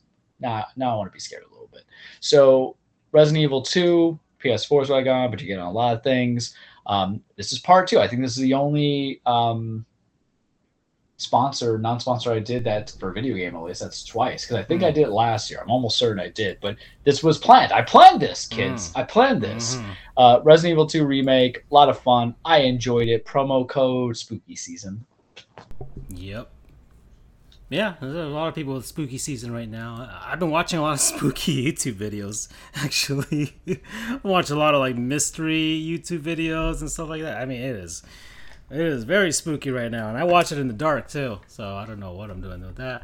And I haven't played any horror games thus far this month, but uh, Metroid Dread, I'm gonna kind of, I'm gonna put it in that category. I, I feel like this game has those alien vibes to it. There, there are points in the game where it's like, oh god, it's one of one of the few Nintendo series where it's like, or they, they actually don't don't really hold back too much on the on like the the. I mean, it's space violence, so they kind of kind of justify it that way. But it's one yeah, of the, aliens and zombies. You can be as violent yeah, as you want. Exactly, and it's one of Nintendo's few series that does that. So that's that's also kind of the reason why I like Metroid as well. It's one of the few ones that get away with that. Unless they make a new Eternal Darkness, which would be nice, but you know they're never gonna do that. They probably should. They Re- remake, remake Eternal Darkness. Remake Eternal Darkness with some new, new psychedelic scares. Yeah, uh, that would be great in, in today's age, because uh, some of them are not gonna are not gonna translate to today's age. Because uh, some of them were like based on like uh, like your TV settings and stuff like that. There's some oh some genuine cool things in that game. Oh man, oh, now I want to play Eternal Darkness again. That was a good game. Anyways, all right, Charles, let's let's let's move on, shall we? We so yeah, we talked NFL, we talked NBA. You, you know what, Charles? Uh, I thought Andrew would be here by now, but he's not. So we're gonna have we're to get into it. it. Yeah, let's go baseball. Let's do it. So we're we're we're baseball. I, I, I, Mr. Poopy Butthole, huh? Uh, That's how we're started. Because Mr. Poopy Butthole, for those who don't watch Rick and Morty, is basically the very positive character who's brought yeah. in those very difficult, dire situations. if Andrew was here, that is the voice I would give because you talk about. Oof. Uh, okay. So you talk about pain. There's a lot of pain that happened this last week because to leave you kids off when we got off on the show, the New York Yankees lost. It's fine. It's fine. But then we went to the ALDS. The Cardinals lost, so much for an 18 game win streak because the Dodgers are terrifying. But we started off on, on the ALDS and the NLDS. Huh. Uh, that, that's even worse. I'd rather lose by six than by walk off, would you? Uh, well, I mean, well, too bad Andrew's not here because he could tell us. Um, I know. Well, I love how he was like, "I'm sorry for the way I reacted." Uh, uh, it's fine, dude. It's it's sports. Gosh, man. Look, I remember when I went to a game. Uh, the Florida Panthers versus the Winnipeg Jets. I remember this very vividly, where we were barely hanging on to the Southeast Division uh, lead with like three games left on the season and that was when the Jets were in our division, which was really weird for like a season, and or two seasons, I think. Anyways, anyways, yeah, the, the Panthers blew like a four to one lead or something like that, and lost in overtime. and so, or no, not even overtime. I think we lost in regulation, like with like five minutes left, and I was so pissed. I was so pissed on the car ride back with my sister. Uh, I like I was genuinely very very angry. I've never been so angry at a team I supported. That's when I knew I was a hockey fan. That's when I knew I was a hockey fan for sure. See, I've, I've mellowed out in my old age. I've, I've never really gotten that angry. And I didn't even consider like. Well, the, yeah, I mean that was back in 2011, so yeah, I'm, I'm in my early 20s. So I'm we're, my, we're different men. Yeah, yeah, I'm in my early 20s back then. So yeah, yeah, yeah. Anyways, Charles. Yeah. So all right. So let's let's get into it. So all right. Uh, yeah, the Yankees lost in the wild card game to Yeah, the to, yeah. the, to the Red Sox. Uh, yeah, the the okay. Cardinals lost to the Dodgers at with a walk off. Like it was a good game. It was a better game than the Yankees game, but uh, yeah, they lost to the Dodgers. And so we had these matchups. So we got the the Rays versus the Red Sox. We got the White Sox versus the Astros. In the NL, Trash. We got the uh, the battle for for Hank Aaron's soul between the Milwaukee Brewers and the Atlanta Braves, and then we have the the classic rivalry between the Dodgers and the Giants. So uh, let's get the the Astros and the White Sox out of the way. This is the series that I watch more games of, to be honest, compared to the other ones. Uh, White Sox staved off elimination for one day, had one massive out offensive outburst to get like the gentleman's sweep for the uh, the Houston Astros. They put it away today. So they just just holding off the inevitable. The Astros look good, and I'm all for chaos, Charles. They're, I'm going for it. Let's go. Let's go, Houston. Let's do it. I'm all for chaos. I mean, I'm all for I- chaos this year. I want the off season. I want the memes. I want the Astros fans getting all up on people's faces over the off season. As a Marlins fan, it doesn't really affect me much. it's for the, it's, just, it's more for the Dodgers fans and really the Dodgers the Yankees fans. And we're, I mean, I know baseball people in general, especially American League teams, would be pissed off but I think as National League fans will probably like, you know, in principle, yeah, what the Astros did in 2017, yeah, you know, they can go f themselves, but at the same time, they're they're now an American League team, and it's like, uh, it doesn't really affect us that much. You guys beat the Dodgers. The Dodgers kind of are kind of being the Yankees of like the late 90s, early 2000s. You know, back then, like they were terrorizing the American League back then, and that's kind of what the Dodgers are doing now. So anything that helps with that you know, it just helps the National League. Anyways, yeah, the Astros looking good, and they're they're gonna be facing off against who, Charles? Hmm. the betrayer, Yeah. the, the, the besmircher, Yep. the corrupter, Alex, Alex Cora. Cora. and the Red Sox. Boston. Let, let me take this, Raid. Let me take this from you. Yep. So, few things. I'm okay with Houston winning the World Series this year. Why? Because now we're so far removed. It's Dusty Baker. He's kind of. I, I, I can live with it. It's I, been four years, people. I can live with it. I can live with it. yeah, Dusty it Baker. I, he won a ring as a player, but he hasn't won one as a manager. You want him to get it. You want him to get it. Yeah. You want him to get it. That's fine. Yeah, I would have felt a different kind of way had it propelled itself elsewhere if it was last year. But now I don't care. Here is my thing about the Red Sox. What have I been hating on since the beginning of the season? That they and Chaim Bloom Mhm. over there, or Chaim Bloom, I don't know how to say his name. That's my actual first time I actually say his name. The guy who's overseeing the Red Sox. He, in a sneaky, sneaky ways, knew they were gonna hire Alex Cora, the beginner of the trash banging Yeah. From back then. They knew they were gonna bring him back. That's why they just had the stooge or whatever the guy's name was from last year. Yeah. So you hire him back because Rob Manfred doesn't have, you know, he might have testicles, but he doesn't have balls. Because when it was Houston, it was intense. Was Boston even investigated for their um, World Series win a couple years back? Of course not. Would no one even make the suggestion that someone who led to the cheating of the Astros World Series win would even propel to bring to the same way in Boston? Of course not. Would no one even bring up the coincidence that there was basically back-to-back years for Alex Cora where he was a World Series champion in some way, shape, or form for the prior year in Houston to Boston? Of course not, because we're just going to turn a blind eye. And if your eyes are blind, you can't see. You can only hear, and no one cares about hearing because seeing is believing. Ooh, look how I brought that Oh. on. Planet kids. nice. That's how much I hate Alex Cora when I can bring out soliloquies. So we failed. We couldn't eliminate him, which I kind of knew. Gerrit Cole was not playing well. Our entire pitching staff was bad. Aaron Boone just kind of went on the dice and said, "Hey, let's just see it. What happens here? Please don't bring it back, Cashman. I'll hmm. harp on that when it has to hmm. be." But It's fine. We lost. But no one was ever saying we were the better team. We were under 500 Yeah. up until we got to the All Star break, and then we pulled off some consecutive wins and still end up at the expected thing of being the wild card. Giancarlo and Mike Judge just, you know. Yeah, Aaron Judge, sorry. sorry. It, it was a Mike Judge made King of the Hill. game. and we love King of the Hill. Basically, that, that's what we were doing. We were we Aaron Judge and Giancarlo Stanton were Dale Gribbling it on exterminator job first, and then the rest of the team was Bill Dauterive talking about back in the day greatness, and then we got bald and fat. Um, wow, that's good for us. If we had to retile the episode, we would say how we bring in King of the Hill references. This is why it's perfect. But to bring it more back to that, because you know I, I don't want to lose my train of thought, conscious, but we lost it, we can get it but we knew what we were. So we were expecting the 100 win team, the only 100 win team in the AL. Back to back AL East champs.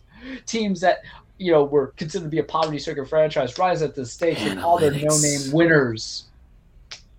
Because the analytics and we have great management to be able to bring out the Red Sox. I wasn't scared of the Red Sox if we had a more than one game. That's the problem with the winner take all games.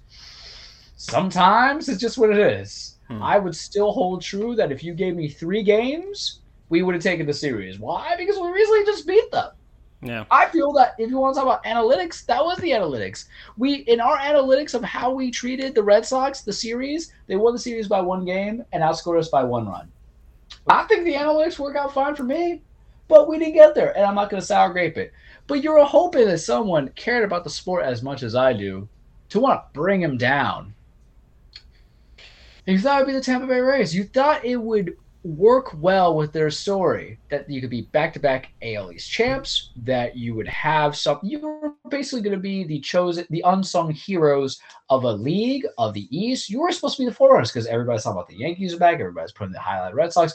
Blue Jays are going to be that World Series team. Put the spotlight on you, right? And what happens is the spotlight's put onto you, and you pee your pants badly. You take one game, that's great, and then everything else was just outright bad, bad playing. There was some bad call, sure, but the game that was the bad call, which what happened, Francisco? It was like a, a ruling that made no sense. Yeah, Um, kick the a- a ball. second- yeah, it's a, Yeah. yeah. Yeah, and, and so for some people, some people, they were like, oh, that's what led to it. But you lost 14 6 that game. Yeah, that doesn't matter. And I understand like the mindset of being cost of, but 14 6, that's football stats. It was not, there's, I'm not a smart man, but the maximum amount that you can get on Grand Slam is how many runs, Francisco? Four, not 14. Things have happened. And then you lost 6 4, and then you were down 5 0. You were down 5 0. You came back. You could have stuck it to the man, to Alex Cora, the corrupter, the besmircher, the defiler of this great sport of baseball that I hope just dies if he wins a World Series. Um, and they tied it up, and then it was done in the ninth. And what did I tell Andrew? Poor Andrew, but you know he, he's got to get a little bit because he was talking about smack on that Twitter thing along with some other people. This is a little bit of the clapback section, but this is also a reality: is that ties mean nothing. There's no moral victories, especially in the postseason. You only get moral victories when a team was two and fourteen in football, becoming seven and nine, nine and seven in baseball, being bomb dwellers, at least being they're a team extra, such as Toronto. And then they lost. The walk off happened, and the heart was broken. And now I leave it to chaos. Where I'm like, go ahead, Alex Cora. I don't care. ALCS or American League cheating uh, system. Go Mm. ahead, do it. I don't care. Go Dodgers, go Giants, go Card. uh, No, Cardinals are gone. Go Braves, go whoever. Oh. I can't have Alex Yeah, Cora win it Okay. because if that's Alex fine. Cora wins it, I'm out. Yeah. I did the same thing last Yeah. year, and I'm gonna say it now. I'm out because maybe I was petty last year. Maybe it was maybe it was raw for me because we didn't even get Houston in any games last year. So Mhm. maybe you can see, but I got Houston and we whooped them, man. We lost like one game and we whooped them everywhere else. And it was just so good. But what is the precedent is that you, you're not going to get justice from Rob Manfred. You're not going to get justice. You're not going to get humility from Alex Cora. He's going to loose lips, sing ships. Maybe he's going to be quiet. He's going to be he's going to be more hard to crack than a Jon Gruden email. Mhm. You know, you think Gruden's email is goes JG Gruden one loves football at AOL.com. That's what it feels like to me. So that was it. And you know what's funny? I didn't watch any of those series. You know what I have been watching? And damn it, I hate West Coast baseball. Dodgers Giants has just been fantastic. Oh no, it's I'm just that's, saying. that's beautiful. Uh, no, it's, That- that's the World Series That- for us. It's been it's the best series of the of, of the postseason, and it, I mean, it might be the best one of the whole postseason. Maybe by the end of it, who knows? Like right now, I mean, look, San Francisco could win tonight, but do you really think they will? They barely won last night, and all the games have been close. So it's it's well, I mean, well, not all the games have close. The Giants won uh, emphatically on the first game, and then the Dodgers had their. I mean, it's good. There, it's just two heavyweights going back to back. You know, It- it is Deontay Wilder, Tyson Fury. I don't know if you you watch any of those highlights. Mm-hmm. I don't- but yeah, yeah. I've seen the memes. seen the memes. been good. That Yeah, was a good fight too. It's just you know sometimes when there's a thirty pound difference, eh, there's no coming back. You know, weight and power are very strongly associated in boxing. And Mm. You guys know I like my boxing. Mm. Um, man, it's Yeah. good stuff right there. Yeah. So yeah, the Rays they lost. They they're out. They're, it's over, and there's just so much What on the line. It's so much on the line. It it's so much. Like I already said it before. This is like the this is worse than the plot of Major League because they're already like they're, they're they're essentially moved. They're half. They they they're already moved in a sense. And, Like, and I feel bad for Andrew and other Rays fans because they think that they needed to win this to prevent the move, but this the move was always going to happen. yeah. It's just you know this was supposed to be the intervention. And. I've been saying it. I've been saying it since since we've been talking about since this came out, since the news came out. It was like this that Rays are a pawn. Major League Baseball either wants a brand new stadium in Tampa that they can show off and all that stuff, and have all the things and, and do their thing there, but and or they go to Montreal, which is the bigger market. I know Tampa people in Tampa or in the Bay Area are gonna be like, "What? How is that possible?" Check the numbers. The Quebec, Montreal, all of that. It's way bigger, and uh, it's whatever the Canadian exchange and stuff. What they can make up for it for sure with the brand new stadium in Montreal. Because look, a lot of people there's a misconception with both the Rays and the Expos like oh you guys hated baseball. You guys never supported it. People su- supported the Expos right? The 1994 baseball strike ruined everything for them and then Jeffrey Loria became their owner and really screwed everything up. So the Expos just kind of got had dealt a really bad hand. They were also very good at developing players Charles with very little money. No everybody everybody forgets that sometimes and uh, lo and behold, the Rays are doing the same thing, and it's history repeating itself now. But yeah, yeah. Uh, anyways, that's that's what's going down there. That's the baseball playoffs. Oh yeah, by the way, the the Mets and the Padres fired their managers, so you know. that- Ooh. yeah. Ooh. Jayce Tingler is out from San Diego. He's no longer Hey, you jacking know, it no more. They offered him like a position to stay in the organization, and Mm. why would you even like try to? You're basically saying that you suck ass, and It's No. look, watch. It, they're gonna they're gonna pull off like oh, and then they're gonna bring him back like once the new manager loses the locker room. I have no idea. I, have no, it's, I don't know. Alex Cora in a different fashion. I guess in a weird way, except this is just for abject failure. And Can we comment on the fact that Tony La Russa and the White Sox are all overrated? Because remember, in opening day, that everybody when Eloy Jimenez went down, it was like, "Oh, this is tragic." Their aspirations were to be very good. It's more like Cleveland just kind of gave up midseason because they're Look, going to the- into the rebuild. the Chicago White Sox, and look, this is the same opinion that I have for, um, for the Atlanta Braves. It's it's the fact that they're not really good. It's just that they happen to be in a very bad division, and somebody by default had to win it. So the White Sox, I mean, the Minnesota Twins sucked. Are saying Tony La Russa is also not as brilliant of a game manager because Rick Renteria, we love you, Rick Renteria, please come to Miami, would have been just as successful as they were if he stayed there for another season? Yeah, yeah, yeah. So yeah, no, no, and the White Sox. Yeah, Ren- Renteria is gonna get his. He's gonna get his at some point, and um, former Marlin too, by the way.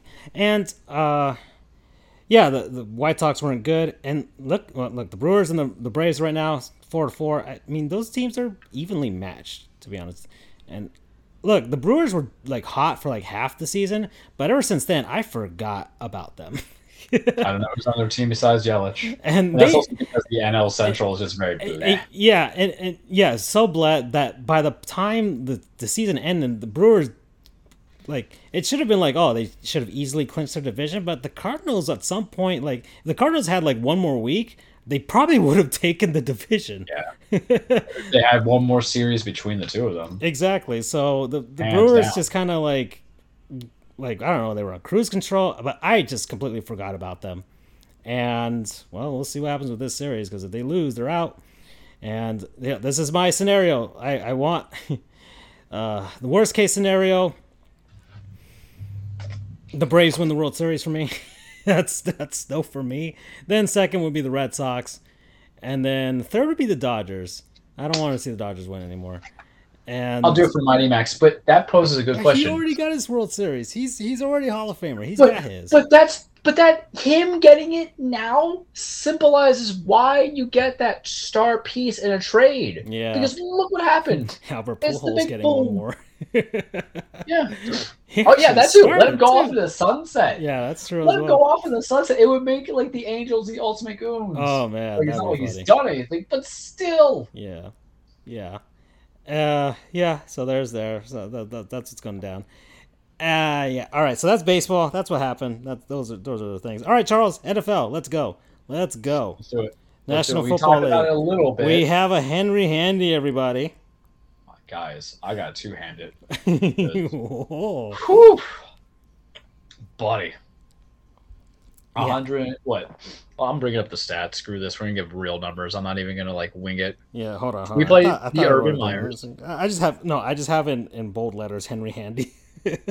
We we played the Jacksonville Grinders. yeah. Um, and it was a successful win. That's one of those things. Even though we lost to the Jets when we had injuries, we got AJ Brown back, and so I just circled the count. I'm like, all right, this is gonna be the automatic win. But Derrick Henry, 29 carries, 130 yards, three touchdowns. He he's been on a roll, man. I love. Because he had uh, 100. uh, yeah, I, I love these little insights the NFL has for. Uh, yeah, keep going, uh, and then I'll tell you all these insights that they Oh, have in the game. he had 150 yards like the prior week with two touchdowns. Mhm. He's just been dominating. He has one bad game in the first game of the year, and everybody's like overthinking it. Mm. And then it, it's just like, Uh, buddy. First game of the year just- with one less preseason game, by the way, everybody. with one less preseason game. And since then, he has been just destroying it. He's at 640 yards and seven touchdowns. So I'm gonna, I was going to save this for later um, at the end of the NFL statement, but I'm going to say it now. There's people who have controversial opinions of who they want to be an MVP. They want the Keebler elf, Kyler Murray. He hasn't played anybody. I'll give him the win in Jackson or in uh, LA, sure. But you want to give him that MVP. I'm not there yet. Same thing, you know, you want to give it to Brady. You want to give all these people when there's a quarterback league when you think about most valuable player, you think about who that team stems from and is a force through. A lot of quarterbacks have a wide receiver or two that help them achieve that greatness. Brady has all those receivers, Mike Evans, Chris Godwin. You have Kyler Murray, who has DeAndre Hopkins, who he gets baby bezels from me. We love DeAndre Hopkins in my house. The Tennessee Titans just have Derrick Henry, and everything funnels through Derrick Henry. All things go through Derrick Henry. Derrick Henry does not throw the ball, and his greatness is not relied on receivers catching the ball. His greatness is kind of seen through O linemen to open it up, but he'll pummel through a defender that kind of try him. Like he killed Darius Leonard a couple weeks ago on a screen. I'm saying it right now because he's got 640 yards and seven touchdowns. If this man eclipses 20 touchdowns this year, it's a big possibility. Seven touchdowns is what a lot of running backs end the season with or less. And he's already got close to a thousand yards. So if he finishes it with more than 1,500 yards, which is possible, I'm just being nice and reducing it, and 20 touchdowns, give him the MVP. Who was I the- don't care. Was it who's the last? Last time was Adrian Peterson when he broke Oh. 2,000 yards in 2012. Okay, And Derrick yeah, Henry that's broke right. it last year. and the year right. prior to that, 2006, when LT had 28 That's right. touchdowns last year. Yeah. So tell me why. And here's the thing: Adrian Peterson's Vikings they didn't go to or the playoffs; they were eight and 8 Mhm. LT I think went 13 and three, so maybe I'll go there. But we're getting that division. The entire AFC South is just trash. So explain to me why it can't be Derrick Henry to be MVP Francisco if he comes close to breaking 2000, does break 2000, and then breaks 20 touchdowns when yeah. it is clear that Ryan Tannehill is just taking the backseat and he is just basically smartly Brad Johnson this game to bring back a Jon Gruden callback. Yeah. That, that is my controversial take because I know it's a quarterback league. That's what the whole offensive player of the year is for. You can't give – Derrick Henry, Offensive Player of the Year, yeah, he can have the rushing title, but at this point, it, it's just not even fair anymore because all he does is win the rushing title two years in a row. Mm-hmm. Go for the MVP. Yeah, do it. I mean, if he, um, so that, that, that's my that's yeah. my gift. That's why he's getting the Henry Handy, but he's yeah. also getting like the most. I mean, there's, there's just so much stuff. There's Derrick Henry had his fifth career game with 130 plus rush yards and three plus touchdowns. I mean, come on now. Uh, you got you got Derrick Henry's score in the fourth quarter was his 14th rush touchdown and 11 career games versus the Jaguars, which is the most by any player in NFL history. Uh, Derrick Henry has surpassed his own record, 672 in 2020, for the most scrimmage yards to the first five games of a season in Titans slash Oilers history. He's joined Hall of Famer Earl Campbell with 69, very nice, as the only players in Houston Tennessee history with 60 plus rush touchdowns in their first six seasons. I mean, my goodness gracious, Charles. Tell, tell me why he's hmm. not going to be MVP if he breaks all the records. Yeah. Why? Because it's rigged and everything's rigged in the NFL. I mean, I'm just trying to think of like, you want to give it to. I can't. I don't know. Like Kyler Murray. They, are saying Kyler because they're five and zero. And you look at the team he's played. The only real team that he's played is San Fran, who had to go with Trey Lance, and it showed. Mm-hmm. And then he beat the Rams. I'll give him that he beat the Rams. Yeah. Brady, maybe Stafford, Mahomes if he gets it around. Because maybe, maybe the analytics can help us with this. Who knows? Uh, you would think it'd be like just somebody just seeing it. I don't know idea. But anyways, let's let's keep going. It's just kind of like how Felix Hernandez won a Cy Young on a losing team uh, with yep. a losing record. Like I'm hoping that that'll be a thing. You know, with the Henry Handy, we get the the handiest of of Henry. The handiest of handies. Yeah, yeah, exactly. So, all right, so there's that. Uh, I I only watched half of the Dolphins game, everybody. Uh, so the Miami Dolphins are terrible. Miami Dolphins are terrible, guys. Uh, man, Tom Brady was just toying with the Dolphins. Like just toying with them in that game. Like he was throwing like deep balls just for the sake of throwing deep balls, just to like just to mess with just to mess with Xavier Howard who has disappeared on us here. All that shit talk. Yeah. Just just uh and the, and, and the holdout. Remember, everybody held out for some more money, and uh, yeah, so and he's like, okay, just experiment. This is like a preseason game for the Bucks. It truly was. It felt that way. It felt that way. There was no point in the game where they felt like the game was in danger of being lost. They were down in the game, but even then, there was like no look of panic with them at all. Where the Dolphins just kind of look like, oh God, we actually have the lead. and yeah, yeah, okay, Jacoby Brissett played a slightly better game well, it couldn't have gotten worse than the last game. But he was making some throws that were just excellent considering the fact that he has straight hamstring. He didn't lose you guys that game, nor did Myles no, no, Gaskin. These no, guys no. don't play defense. Yeah. What the hell is the purpose of Jaylen Waddle? I don't know if you've talked to Doug about that, but this is your first round pick. The Dolphins. I don't know if it's the offensive scheme. Uh, the, oh no, don't even talk to me about the Dolph- offensive scheme with the Dolphins, who have like four thousand offensive coordinators now all calling plays. I have no idea what's going on with that. So, but anyways, none of it's working, and I didn't watch all the game compared to the last game because it wasn't even funny. Like at this point, I watched the Dolphins as a joke.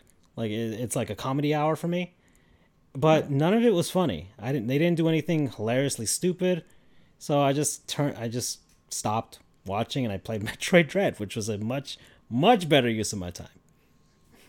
So there was that. Let's well, talk about Fuller's hurt. DeVante Parker's hurt. It, it, it, none of it's working. None of the draft picks have been working out. Like the, the whole thing, the rebuild is, it's an abject failure. Everybody, I, the I, defense gave up on your boy. Yeah, the, the, the it's a failure. The Dolphins failed to rebuild. They, they failed to rebuild, And uh, I guess what makes us look bad? It's the fact that uh, certain quarterback out in Los Angeles is doing good, and that's Herbert, right? Just beating teams, beating good teams. Everybody beating Not sweating either. Yeah, exactly. He, he's he's beating good teams, and 47-42 over the Cleveland Browns in Los Angeles. Like by twenty. Yeah. Just like Lamar. Yep.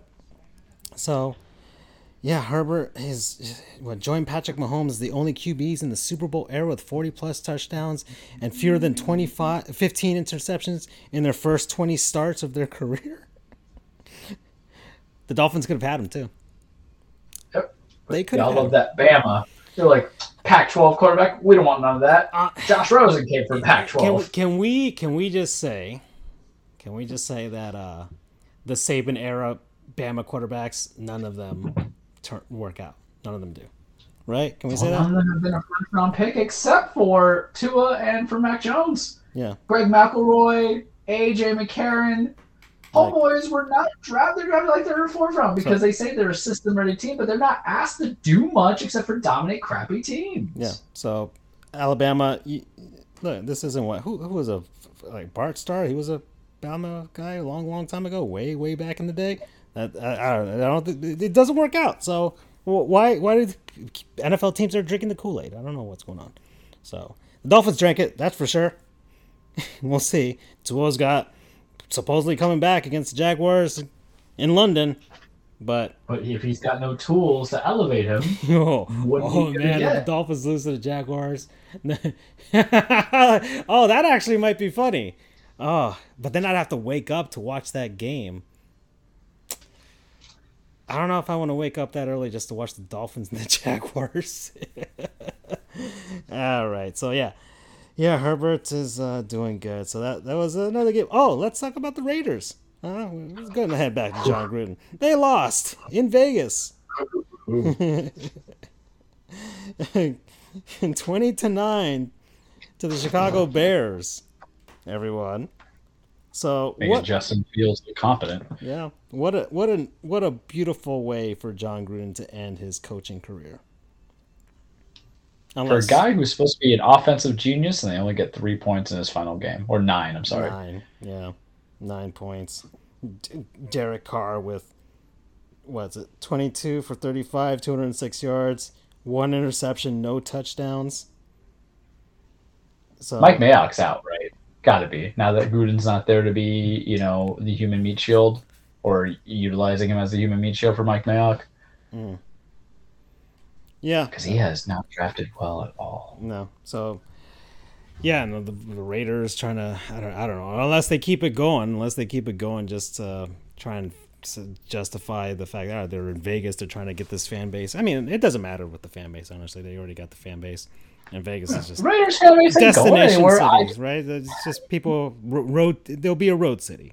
There'll be a road city. Yeah, and, and they have a legacy to still be relevant. It's just, you know what, man? I'm a jerk. I already know this because the reason why I laugh about this Gruden thing, the Raiders, because of course it happened to the Raiders. Mm. It's not as if it happened to um, a very neutral team that everybody seems to be kind of about you know, and I'm trying to think of what that team would be, but it's kind of like the Cincinnati Bengals. You know, yeah. it's not like it's that kind of team. You know, because there's some teams that can kind of get away from it. Deflategate, for example. Yeah. Patriots, okay, we we all turned it eye because we were it was a 45 to nothing, um, or like 45 to 14 win for them, so it wasn't like no big deal. But it happened to the Raiders, who is known for having an abrasive owner that everybody only loves him now because he's been dead for 10 years, but no one could stand Al Davis when he was alive. Right. You know, unpopular opinion that is true. Uh, the fact that they would just get the problem cases. Tom Cable was known for punching his assistant in the jaw, straight up.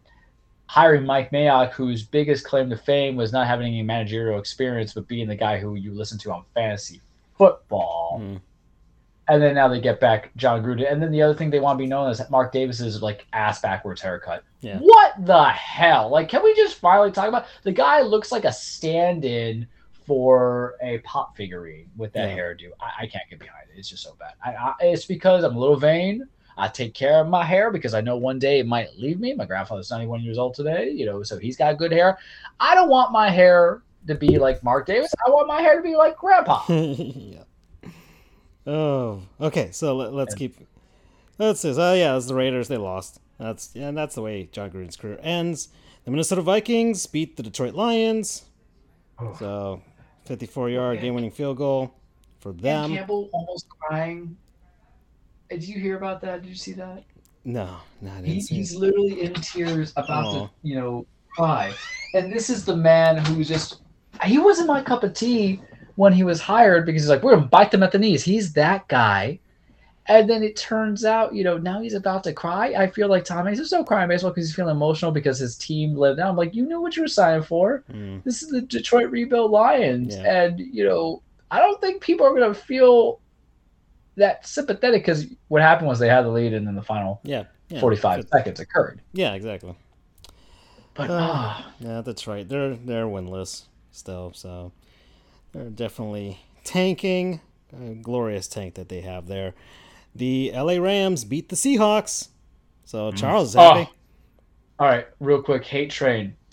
Yep, we're back on the hate train, me. everybody. Well, it's all season long. Remember, my dislike of Aaron Rodgers and Russell the Packers is going on the back end. It is going straight to Seattle. Why? Because of the cheating that was happening when um, we had to play them, and it was a safety. They didn't want to call a safety and all that mm-hmm. stuff. So the greatest thing has happened.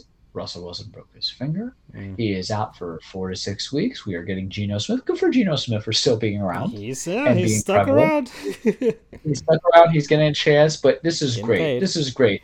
No Forget your franchise, Seattle. You know, you're more known and noticeable for, you know, what you missed instead of what you could do.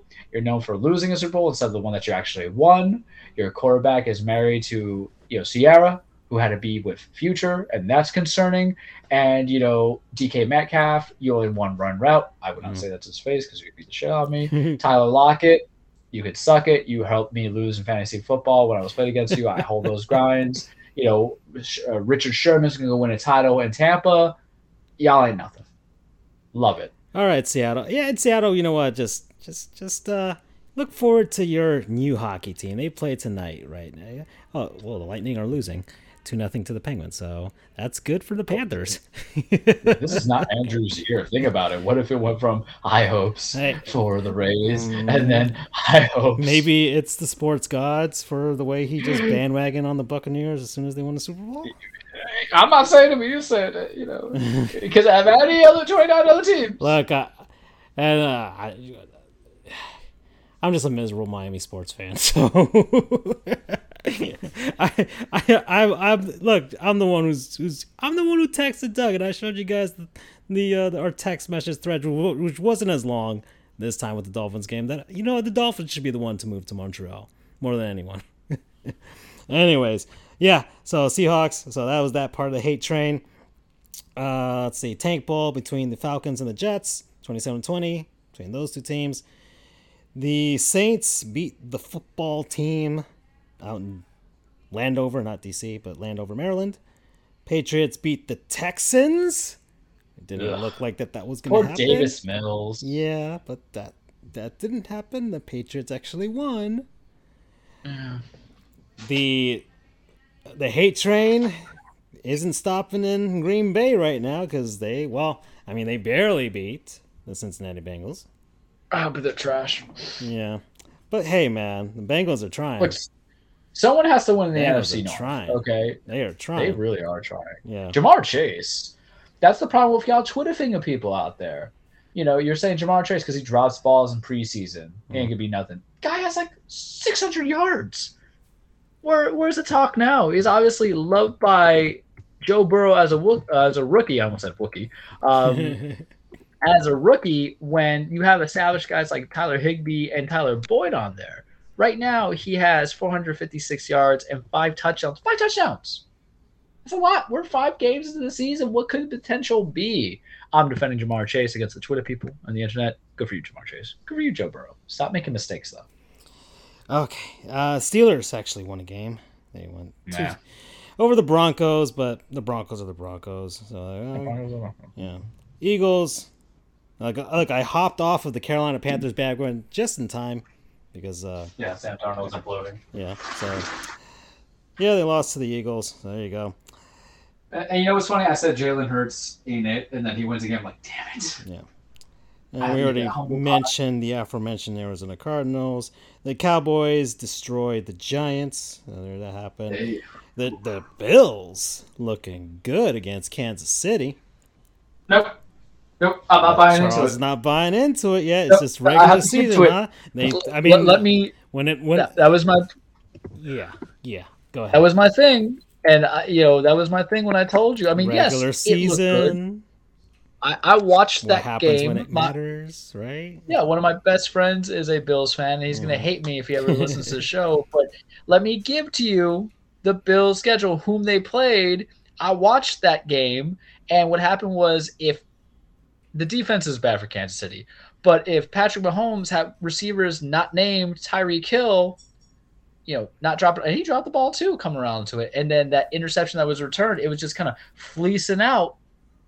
It, it was just the offense letting Patrick Mahomes out. Maybe it's because I'm a, I'm a Patrick Mahomes lover boy. Maybe. Maybe it is, but I'm going to give you the Buffalo Bills teams that they've played because it's the same way of Arizona Cardinals. It's the first half of the season. It's going to be four and one, sure, you want to be four and one, and I want to know why there's music playing in the background. One second, kids. Hopefully, no one oh, hears that. I don't know. I don't hear Do nothing. Mm-mm.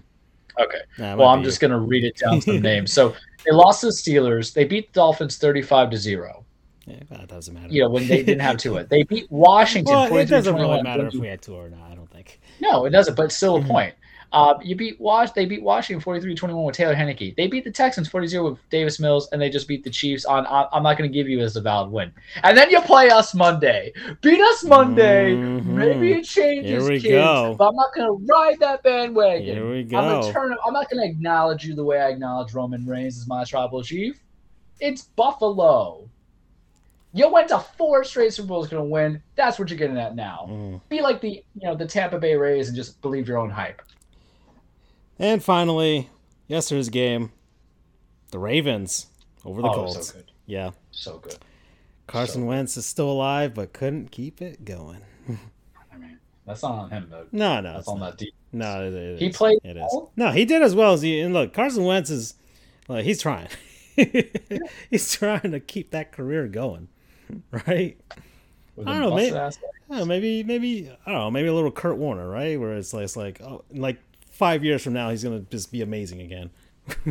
maybe that's maybe that's the journey for him. Maybe that'll be it. But yeah, yeah. So there we go. All right. So let's see where we are on time. Oh, actually, we're we're actually much on time. Well, Andrew's not here, so we normally talk about college football, but uh, we're just gonna point out some stuff that that happened. Went down. Bama went down, so that was good. Yeah. So Bama, to Jimbo, all people. Yeah, to Jimbo. Texas A&M. So down goes Bama. So that was that was good. Georgia's number one now because they're yeah yeah they're uh, let's see. Nebraska lost to Michigan yeah. because of a fumble that cost them the game. So ah so, so close, but yet so far, huh? Nebraska. It's just, it's just the way it's it's been. Oklahoma beating Texas last second drive. That was actually pretty cool. That was pretty good. Uh, Over the Cotton Bowl. Yard, or 21 point lead. Yeah. They screw it up. Yeah. So there's that Red River Robbery. Uh, Penn State lost to Iowa and they stormed the field, even though Iowa was the higher ranked team. So Trash. Boise State upset BYU. So there's that. And then Good game between Arkansas and Ole Miss. One point difference there. Was it 52-51 or something like that? So yeah, yeah. FSU won. They beat Mack Brown yeah, and their overrated selves. Yeah, well, there you go. Yeah, Forest actually won. So there's that. I don't know what the heck happened to theirs. Their Canes didn't play, right? They were, no, they, they were um they were off by week. Yeah. But this is what I will say about the Canes really quickly because this is part of my clapback segment. It would have been a full segment if Andrew was here. So there was a lot of hate and heated uh, people in the internet when obviously we missed the winning field goal kick, and even our good buddy Brendan Rourke and Andrew, I feel like I was getting kind of ganged up here about saying that Miami, and a lot of people say Miami has been the most overrated program the last 10, 50 years. And I'm just sitting there in disbelief because one, we actually got a number one week. I think two weeks we were number one. So don't hate us because we got there. We don't make the polls. You know, it just happened. Um, but how dare they say that we have been the most overrated program for the last 10 years? Well, I'm going to give you two college football programs, Francisco, that would fulfill the whole overrated thing. And I don't know how everybody determines overrated, but I look at overrated as hype, ranking, and can you win the big one? Because it's college football. So a lot of us are playing for the Tostitos Bowl, man. Michigan. Michigan's a good one. You know, Michigan's the third one. I'll give you the two of them. And one that proved my point this weekend. They both proved my point this weekend. Texas and Penn State. Oh, Texas and Penn State. Texas, who, you know, when Mack Brown left, hires Charlie Strong. He gets fired out within like two seasons because they don't want, you know, black coach leading in Texas, apparently. That's what my belief. And they get Tom Herman coming from Texas that can't go from and they go to Steve Sarkisian. And then you got Penn State. What's Penn State done? You had Joe Pop. You had a lo- lo- ragtag Joe Lombardi. I'm saying, or Vince Lombardi. I'm saying it. What have they done in years? And then you have Bill O'Brien. And then you have uh, Penn Rich State, Franklin. you know, because of the things that went down, you know, with the. But no, but he, I'm, I'll give you cumulative because they've been good with Franklin. But what you got? Yeah. So you're gonna say the U has been the most overrated program? I wouldn't even say the U is overrated with regard. It's That's the- what like people the. put on there. uh, I mean, I, Even your boy. I would just think Canes fan overrate the U program. That's all. That's those are the only people that I, the people down here in South Florida. The way you listen to if you listen to local sports radio and stuff like that, and look I on Twitter, like Canes tweet of the fans. Canes fans are always overrating themselves because every year they think the U is back, and it never is, and it never will be. But, uh, but yeah, yeah, uh, yeah. I can't say that Miami's the most overrated. The the the body of work isn't there compared to what you have with like Michigan or anything like that. I wouldn't say And that. Michigan's gonna. Fall, they're gonna. F, I they're think gonna you could you could make an argument that one or two seasons of the last decade, let's say, you could say that the U was overrated those particular seasons. What, and two it's and and by the way, but by the way, and that and that was clearly proven because they would they would basically fall apart at the end of those seasons and lose their bowl games. So it was much so. proven. But that the it I can't say they were completely overrated. Unlike you know the the the Charles's mustache mask that you can get on our TeePublic page. You know that's not overrated Yeah. at all. That's not overrated at all. That that you know that mustache mask is pure Bama. You can't grow out your own facial hair. You can't because you have to go court like me. Use my face. Utilize it. I have. That's almost the beginning of my uh, Latin Revolutionary facial hair. Maybe we'll develop my Bob's Burgers mustache or my cop mustache. All right. So yeah. Okay. Well, Charles, we're we're we're, we're getting there. So let's let's head on over. Let's let's get to that cage, shall we? Whew, whew, whew. Oh. Welcome everybody to your weekly Truplex, the cage with Charles. Full disclaimer: wrestling is not fake; it is scripted. It is a staged fight. It is a story about men and women chasing championships, beating the holy hell out of each other, trying to establish and cement their legacy in life, and then just getting that good old money. And this is kind of the quiet time a little bit in wrestling. We had kind of talked about it, you know, last week, but we're waiting and building. So this might be probably one of the shorter cages out there, unless I do a highlight of a wrestler. But taking it from the top, Impact. I think I told you. I think I told you last week in text because it was announced, and then bring into it. Why are there ugly championships? That happens. But why are there dumb names to championships? Is a harder question. I can live with an ugly looking title. I can't live with an ugly name title. Impact released their new championship because they have their streaming platform, Impact Plus. There's things that they want out of it. So they released a new championship. Now, their single titles are the Impact Championship. Their um, other title is the X Division Championship, but they released the Digital Media Championship last week. What?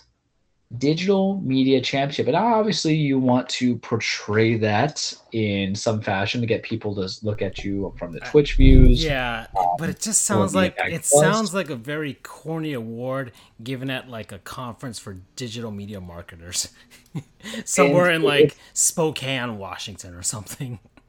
And it's just one of those things of how could we have made this work? How could we have made this better? How could we have made it relevant to the plot of what we're doing? You can't call the internet championship but you got to give it something. I remember people were calling the WWE championship or the secondary championship the universal championship as a bad name or the tnt championship's bad to me. Um, we're going to talk about that because apparently that's the running theme of dumb title names and dumb, dumb titles. But i i don't get it. Did, and the championship looks fine but the digital media championship, it just feels like a placeholder. It seems like something that we would just kind of make um, if we made a Sports Goofs title. Like if that's the actual looking championship, that looks like a fighting belt. It looks like a title from the UFC. But I, I can't get behind it. So they're going to be doing a tournament. Um, they're going to decide and they're going to crown your digital media impact champion. It reminds me a lot of when they did the King of the Hill title and then the Grand Slam championship from back in the day. I don't know if it's smart risk yeah, that, that's all I can tell you. Good luck to whoever wins it. Good luck trying to establish that. Have fun. Um, I got nothing on that one. Bringing on over New Japan because I think we'll focus on bad titles, but New Japan still continuing with the G1 Climax. We still have Kota Ibushi kind of leading the way. I still think it's gonna be Zack Sabre or Zack Sabre who's going to get it. I heard his match was fantastic with a couple of people that he's had. Um, I, I didn't catch up with today, so I don't know what the updated rankings are. But my prediction is just go all the way with Zack Sabre. I think him and Shingo Takagi would have a banger of a match. I think it brings in more of a focus to Suzuki Gun, which is the stable that Minoru Suzuki is leading, but he's over in AEW doing some weird stuff, going against Jon Moxley and apparently Daniel Bryan. Bryan Danielson. More to talk about that soon. It hasn't been as enthralling to me as it has in the past. I think that's just because you don't have like that international flavor that I, I want out of it. Because remember, the whole concept of the G1 Climax is you have this basic round robin tournament. Person with the most points who win out of the A block and B block finals go against each other. And then whoever wins that gets a title shot the next event against the current champion, which would be Shingo Takagi. Right now, Kota Ibushi is leading with 12 points, six wins, two losses. Over on the A block and the B block, it's Jeff Cobb, who has 14 points. He's 7 0. I can live with Jeff Cobb because here's some backstory of why it might work. And even though New Japan's not as story based um, as the other ones, it still works because the prior to champion of that, prior to Shingo Takagi, was Will Ospreay. Will Ospreay is the one who won the Transformer title, as I call it, when he was New Japan World Heavyweight Championship after he beat Kota Ibushi, and then he had the new title that was reformed for it. He got hurt with a neck injury. He's back apparently, but he's not in the G1 Climax tournament because I think they have something bigger that they're telling. Jeff Cobb and Great-O-Khan are part of the United Empire, which is Will Ospreay's faction that he leads. So, what if your whole thing is you have Jeff Cobb winning the tournament, supposed to go against Shingo Takagi, and then he vacates his spot for Will Ospreay to come back and he wins it back. I can kind of get behind it um, because WWE does a lot of rematches when champions lose the belt. Other places don't really do that. New Japan's like, nah, man, it's back of the line kind of stuff. This ain't like boxing where you're Anthony Joshua, you know, asking for a rematch because you got clocked again out of nowhere by Usman or whatever his name is. And AEW hasn't really established that kind of personality either, where the champion who lost gets an automatic rematch. And I'm a sucker for automatic rematches because we talked about last week, Francisco. It's about getting the stories to work because how do you write a storyline without a championship? It's kind of hard. You agree with me. So rematches kind of extend feuds, kind of pull off a caper. They get what it needs to be done to be done. I think that would be cool, but maybe not. I still think they should go with Zack Sabre pull it out a few bits because I want to see that style. But chances are it's either going to be Jeff Cobb or they give you Kota again, and the match is going to be good. Bring it over. Let's go with AEW. This Friday on Rampage is going to be interesting because AEW and WWE are crossovering each other. So WWE is doing a supersized portion of SmackDown, so it's going to run an additional 30 minutes. So instead from 8 to 10, it's going to go 8 to 10:30 and it's going to interfere with AEW Rampage, which is what they have on TNT. So AEW has been like, oh, we're going to up the stakes, and they have Daniel Bryan or Bryan Danielson going. It's still weird for me to go back to his old um, indie names, but he's going to have um, Brian. I think the Braves just won. Bryan Danielson going against Minoru Suzuki, which I don't yeah. like to watch wrestling on Fridays because yeah, I got to do things. So, yeah. yeah, my buddy just texted me. I'm like, you're I don't like to, you know, do certain things. I'll watch wrestling on Fridays, but I might have to watch that match, but given the fact that AEW disappointed with Jon Moxley versus Minoru Suzuki in AEW, um, I, I don't want to kind of watch it if it's going to disappoint. So, but since it's on Rampage instead of Dynamite, I think it gets the timing. Last weekend or last week on Dynamite, they introduced the secondary title, the much rumored TBS title, and it's going to go to be the women's second division. Charles has gripes. One, the title is ugly. And people say, oh no, you'll learn to like the title. No, I think it's ugly. Um, Britt Baker, DMD, who is uh, the, you see it, right? Yeah. It's just so bad. It's, it's just so bad. It's so. It's bad. There's no other way to say it. it.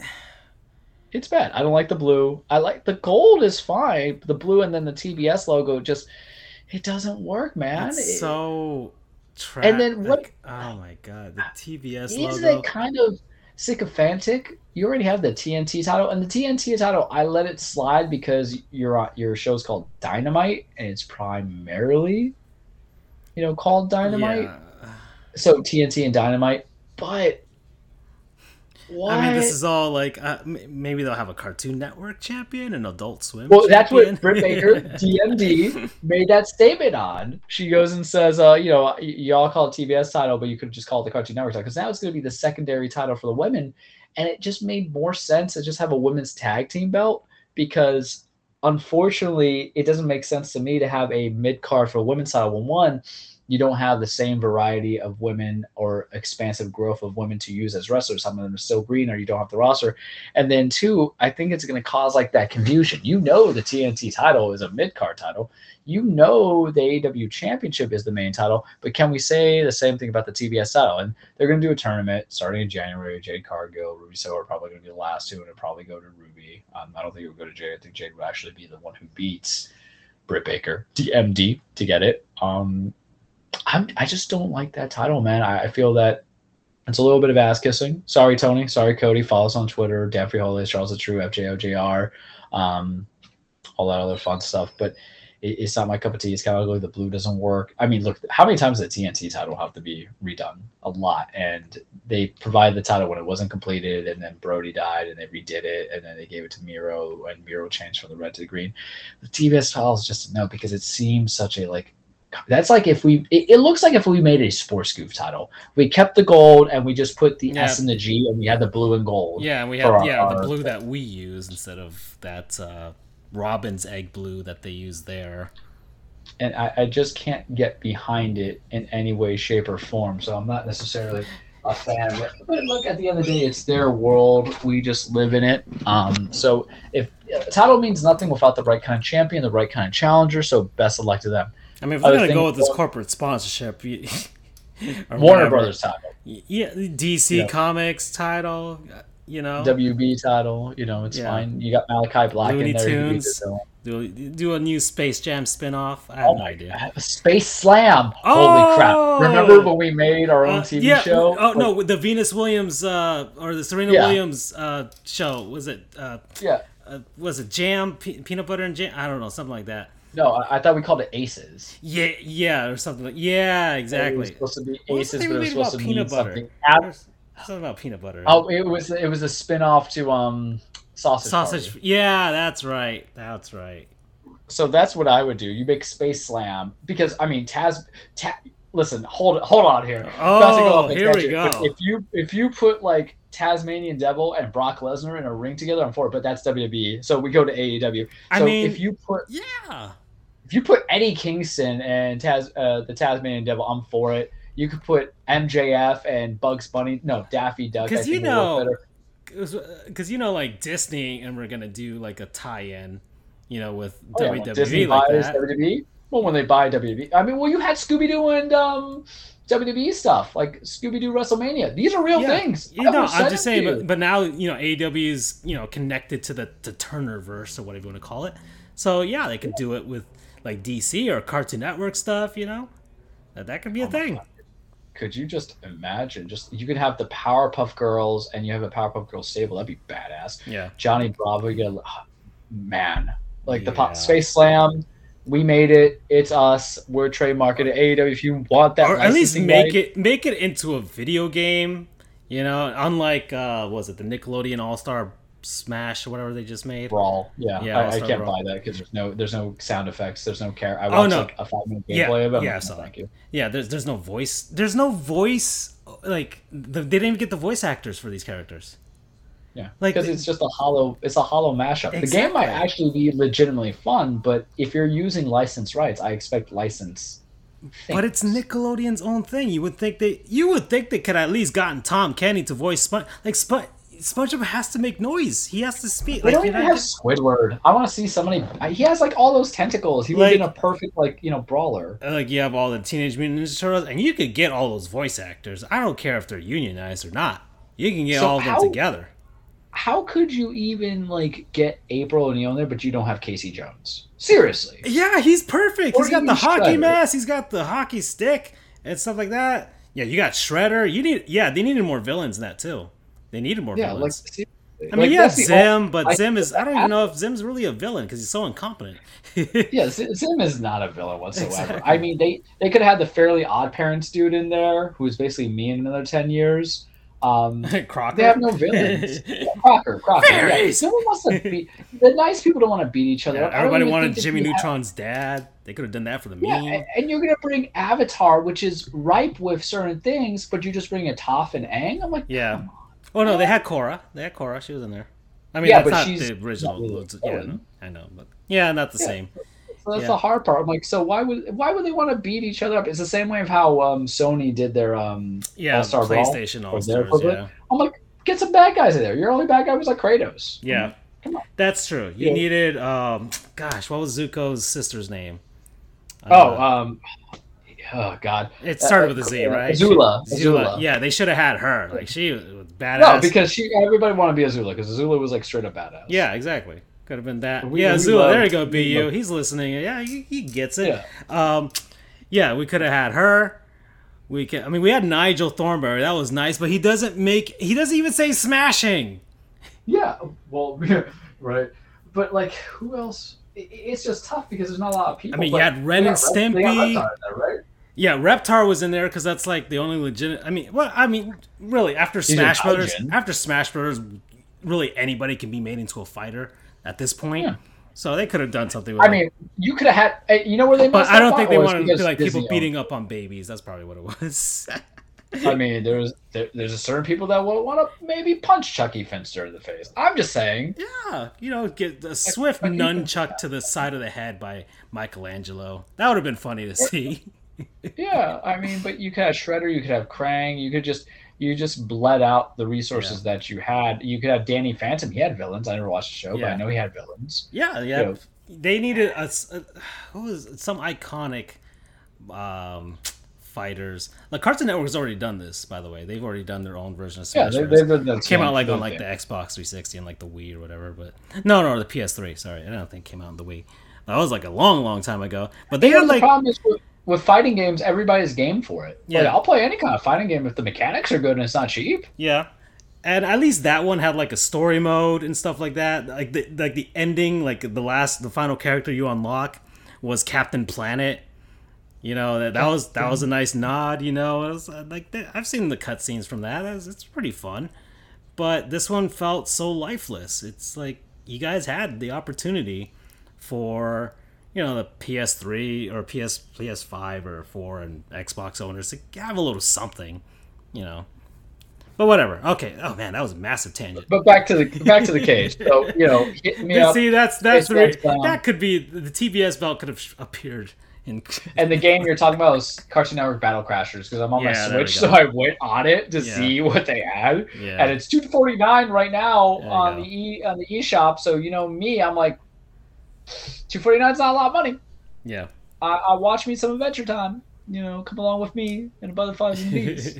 so bringing it back. So AEW, they're gonna have that Rampage match. Bra- Uh, Daniel Bri- Bryan Danielson. It's so tough because he's originally Daniel Bryan and he's not Daniel Bryan anymore. It's Bryan Danielson gets Minoru Suzuki. I'll watch. Hangman Page is back. He was the Joker in the um the casino. I almost call it Casino Royale match because I'm thinking of James Bond, but the casino ladder match where whoever wins gets a future title shot. He's gonna be getting that Kenny Omega. The question is, are you gonna get him at Revolution? Or are they gonna, you know, wait it out? but I'm excited because they stalled it a little bit. He left, he was gone for a bit. Now he's back, so Charles is very happy. WWE Crown Jewel is next week. Yeah, next week is on the 21st, I believe. Roman Reigns, Brock Lesnar. We're not going to talk about fully about the Crown Jewel yet for the sake of time and also because the card's not fully developed, but it might be a banger. I might actually watch it. And the Saudi shows are ass half the time, but right now you have Brock versus um, Roman, we acknowledge Roman. You have Big E defending his title on the main stage against Drew McIntyre. Yeah. You have Goldberg and Bobby Lashley in no holds bar match, which Bobby's going to lose and it's going to make me super angry. You have AJ and Omos versus RK Bro for the Raw tag titles. So there might be other matches in there, but you also have the return of the King of the Ring and the Queen of the Ring. So the whole thing back in the day, King of the Ring was basically what would propel somebody from being the mid card to relevancy. The last King of the Ring they had led to Baron Corbin becoming King Corbin, and he recently lost that King crown to Shinsuke Nakamura, who's not even wearing it now. He abdicated the kingship to to go do his own thing, and they'll use it here. Um, we won't talk about competitors yet because I, I guess we could to a degree. You have Sami Zayn who advanced against Rey Mysterio. You have Finn Balor beating Cesaro. Ooh, I, they pulled the trigger on that too early. I thought that would have been a good semifinals. And then you have Xavier Woods and Jinder Mahal going against each other in the finals. That's going to lead to the crown jewel one. I'm all for King Jinder because I think that heel heat would be excellent because it's a good way to build him back. Even though people want Xavier Woods to win it, it doesn't fit for me. You're still part of the New Day. I know you want the King of the Ring, but no. Some of the best King of the Rings out there Steve Austin, Austin 316. That's where it came from. Triple H was a king of the ring. Um, Owen Hart, the king of hearts, the black heart. We love Owen Hart. Bret Hart was a king of the ring. King of the Ring has some good propelling. It doesn't mean you're an automatic world champion, but it's a good way to kind of build that storyline. They fumbled that for the last couple years because they make it into a moniker too much, like King Barrett. King Booker was the last um, famous one in my head because he did get a world championship to it. And then you, of course, you have the Macho King, Randy Savage, King Mabel also but maybe they're doing something. I don't like the idea that's going to be Finn Balor is probably going to win it. He's already the prince, and now he's going to put as the king. Poor Finn's trying to come back from that questionable decision making at Extreme Rules. Still a good match. Him and Sami Zayn should be fire. But I can live with Finn Balor versus Jinder Mahal with Jinder winning because it's all about that heat, and a good heel has the best heat on him. Then they have the Queen of the Ring. I'm going to save my breath on this one. If it's not Shayna Baszler who wins it, I don't want none of it. She's already the Queen of Spades. Verify it. Let her go on SmackDown, be a champ, choke out Becky Lynch, win that championship, and become a monster. Let her be who she needs to be. There's other competitors. Her and Doudrop are probably going to go into show. That's right. Doudrop's a wrestler. It's usually used to be Piper Niven, but Vince changes names. Um, there's probably more to come in there. I haven't looked into the Queen's Crown tournament, but I'm already biased. What can I say? But I'm interested in Saudi, man. I'm interested in the the crown jewel, and usually it's just a cheap gift. Oh, there's the uh, bracket. Okay, I'll look at the bracket real quick. Zelina Vega beat Toni Storm. That was a bad decision. Carmella beat Liv Morgan. That was a bad decision. So, uh, I mean, Carmella versus Shayna. Sure, but it makes me feel like Doudrop's gonna win, and Vince likes her his character. So Doudrop, Carmella. I don't know. I, I just think you should just give the Shayna and just let her just outright destroy it, wreck it, wreck it. Um, but it'll be interesting that comes what happens. Right now, NXT is going to have the North American title match on as my dogs bark when I talk about important things. Um, Isaiah Swerve Scott will finally be defending his North American championship against Santos Escobar of Legado del Fantasma, who I like. I like both of them. You know, one's a leader of Hit Row, one's a leader of Legado. What's important to note is that Isaiah was drafted to SmackDown, buddy. So that means your North American champion was drafted to SmackDown which the problem is it just tells us that Santos Escobar is going to win that title. So it kind of takes the suspense. But that's probably what I'm going to watch if it's the main event tonight. Um, besides that, it'll be very interesting where they come into, but we'll talk more next week when we get some results because this is the problem with wrestling, man. You get me on a Tuesday, but then I got a Monday wrestling, I got a Tuesday wrestling, I got a Wednesday wrestling, and I got a Friday wrestling. What am I supposed to do with my life, Francisco? It's very tough, but that's all I got for you this week on the cage. Yeah, yeah. Well, we'll see what happens with our schedule moving forward. So we're gonna Andrew's got some some uh some things he's gonna be doing, so we we're trying to accommodate him and see if we can find a different day for our schedule. So that's a heads up for for next time. But if not, you missed the show. We got the podcast version of it. Find that on our website, on the various podcast apps. We're pretty much on everything, so you can find us everywhere. But yeah, that's it for everyone. Uh, final, final uh, look at the score crawl right here. So yeah, the Astros have moved on. The Atlanta Braves have moved on. Dodgers are up one nothing on the Giants, and the Pens are still up two nothing on the Lightning, heading into the third period. And later tonight, Vegas versus Seattle. I will watch that. I will watch that while I edit this show and and finally get back into hockey. The, well, hopefully the the Penguins are getting all of their winning out of the way tonight because their next game is against the Panthers later on this week. Yeah, hockey, it's back. Feel it, feel the thunder, feel the ice, right? The coolest game on earth. I think that was their their motto back in the late 90s. So yeah, yeah, I, am excited, Charles. I'm excited. I, I really am. People think the Panthers might win the Stanley Cup, and I'm scared. Expectations, finally. And of course, the Heat will be coming soon enough, too. So we'll be looking forward to some basketball, too. Heat and six?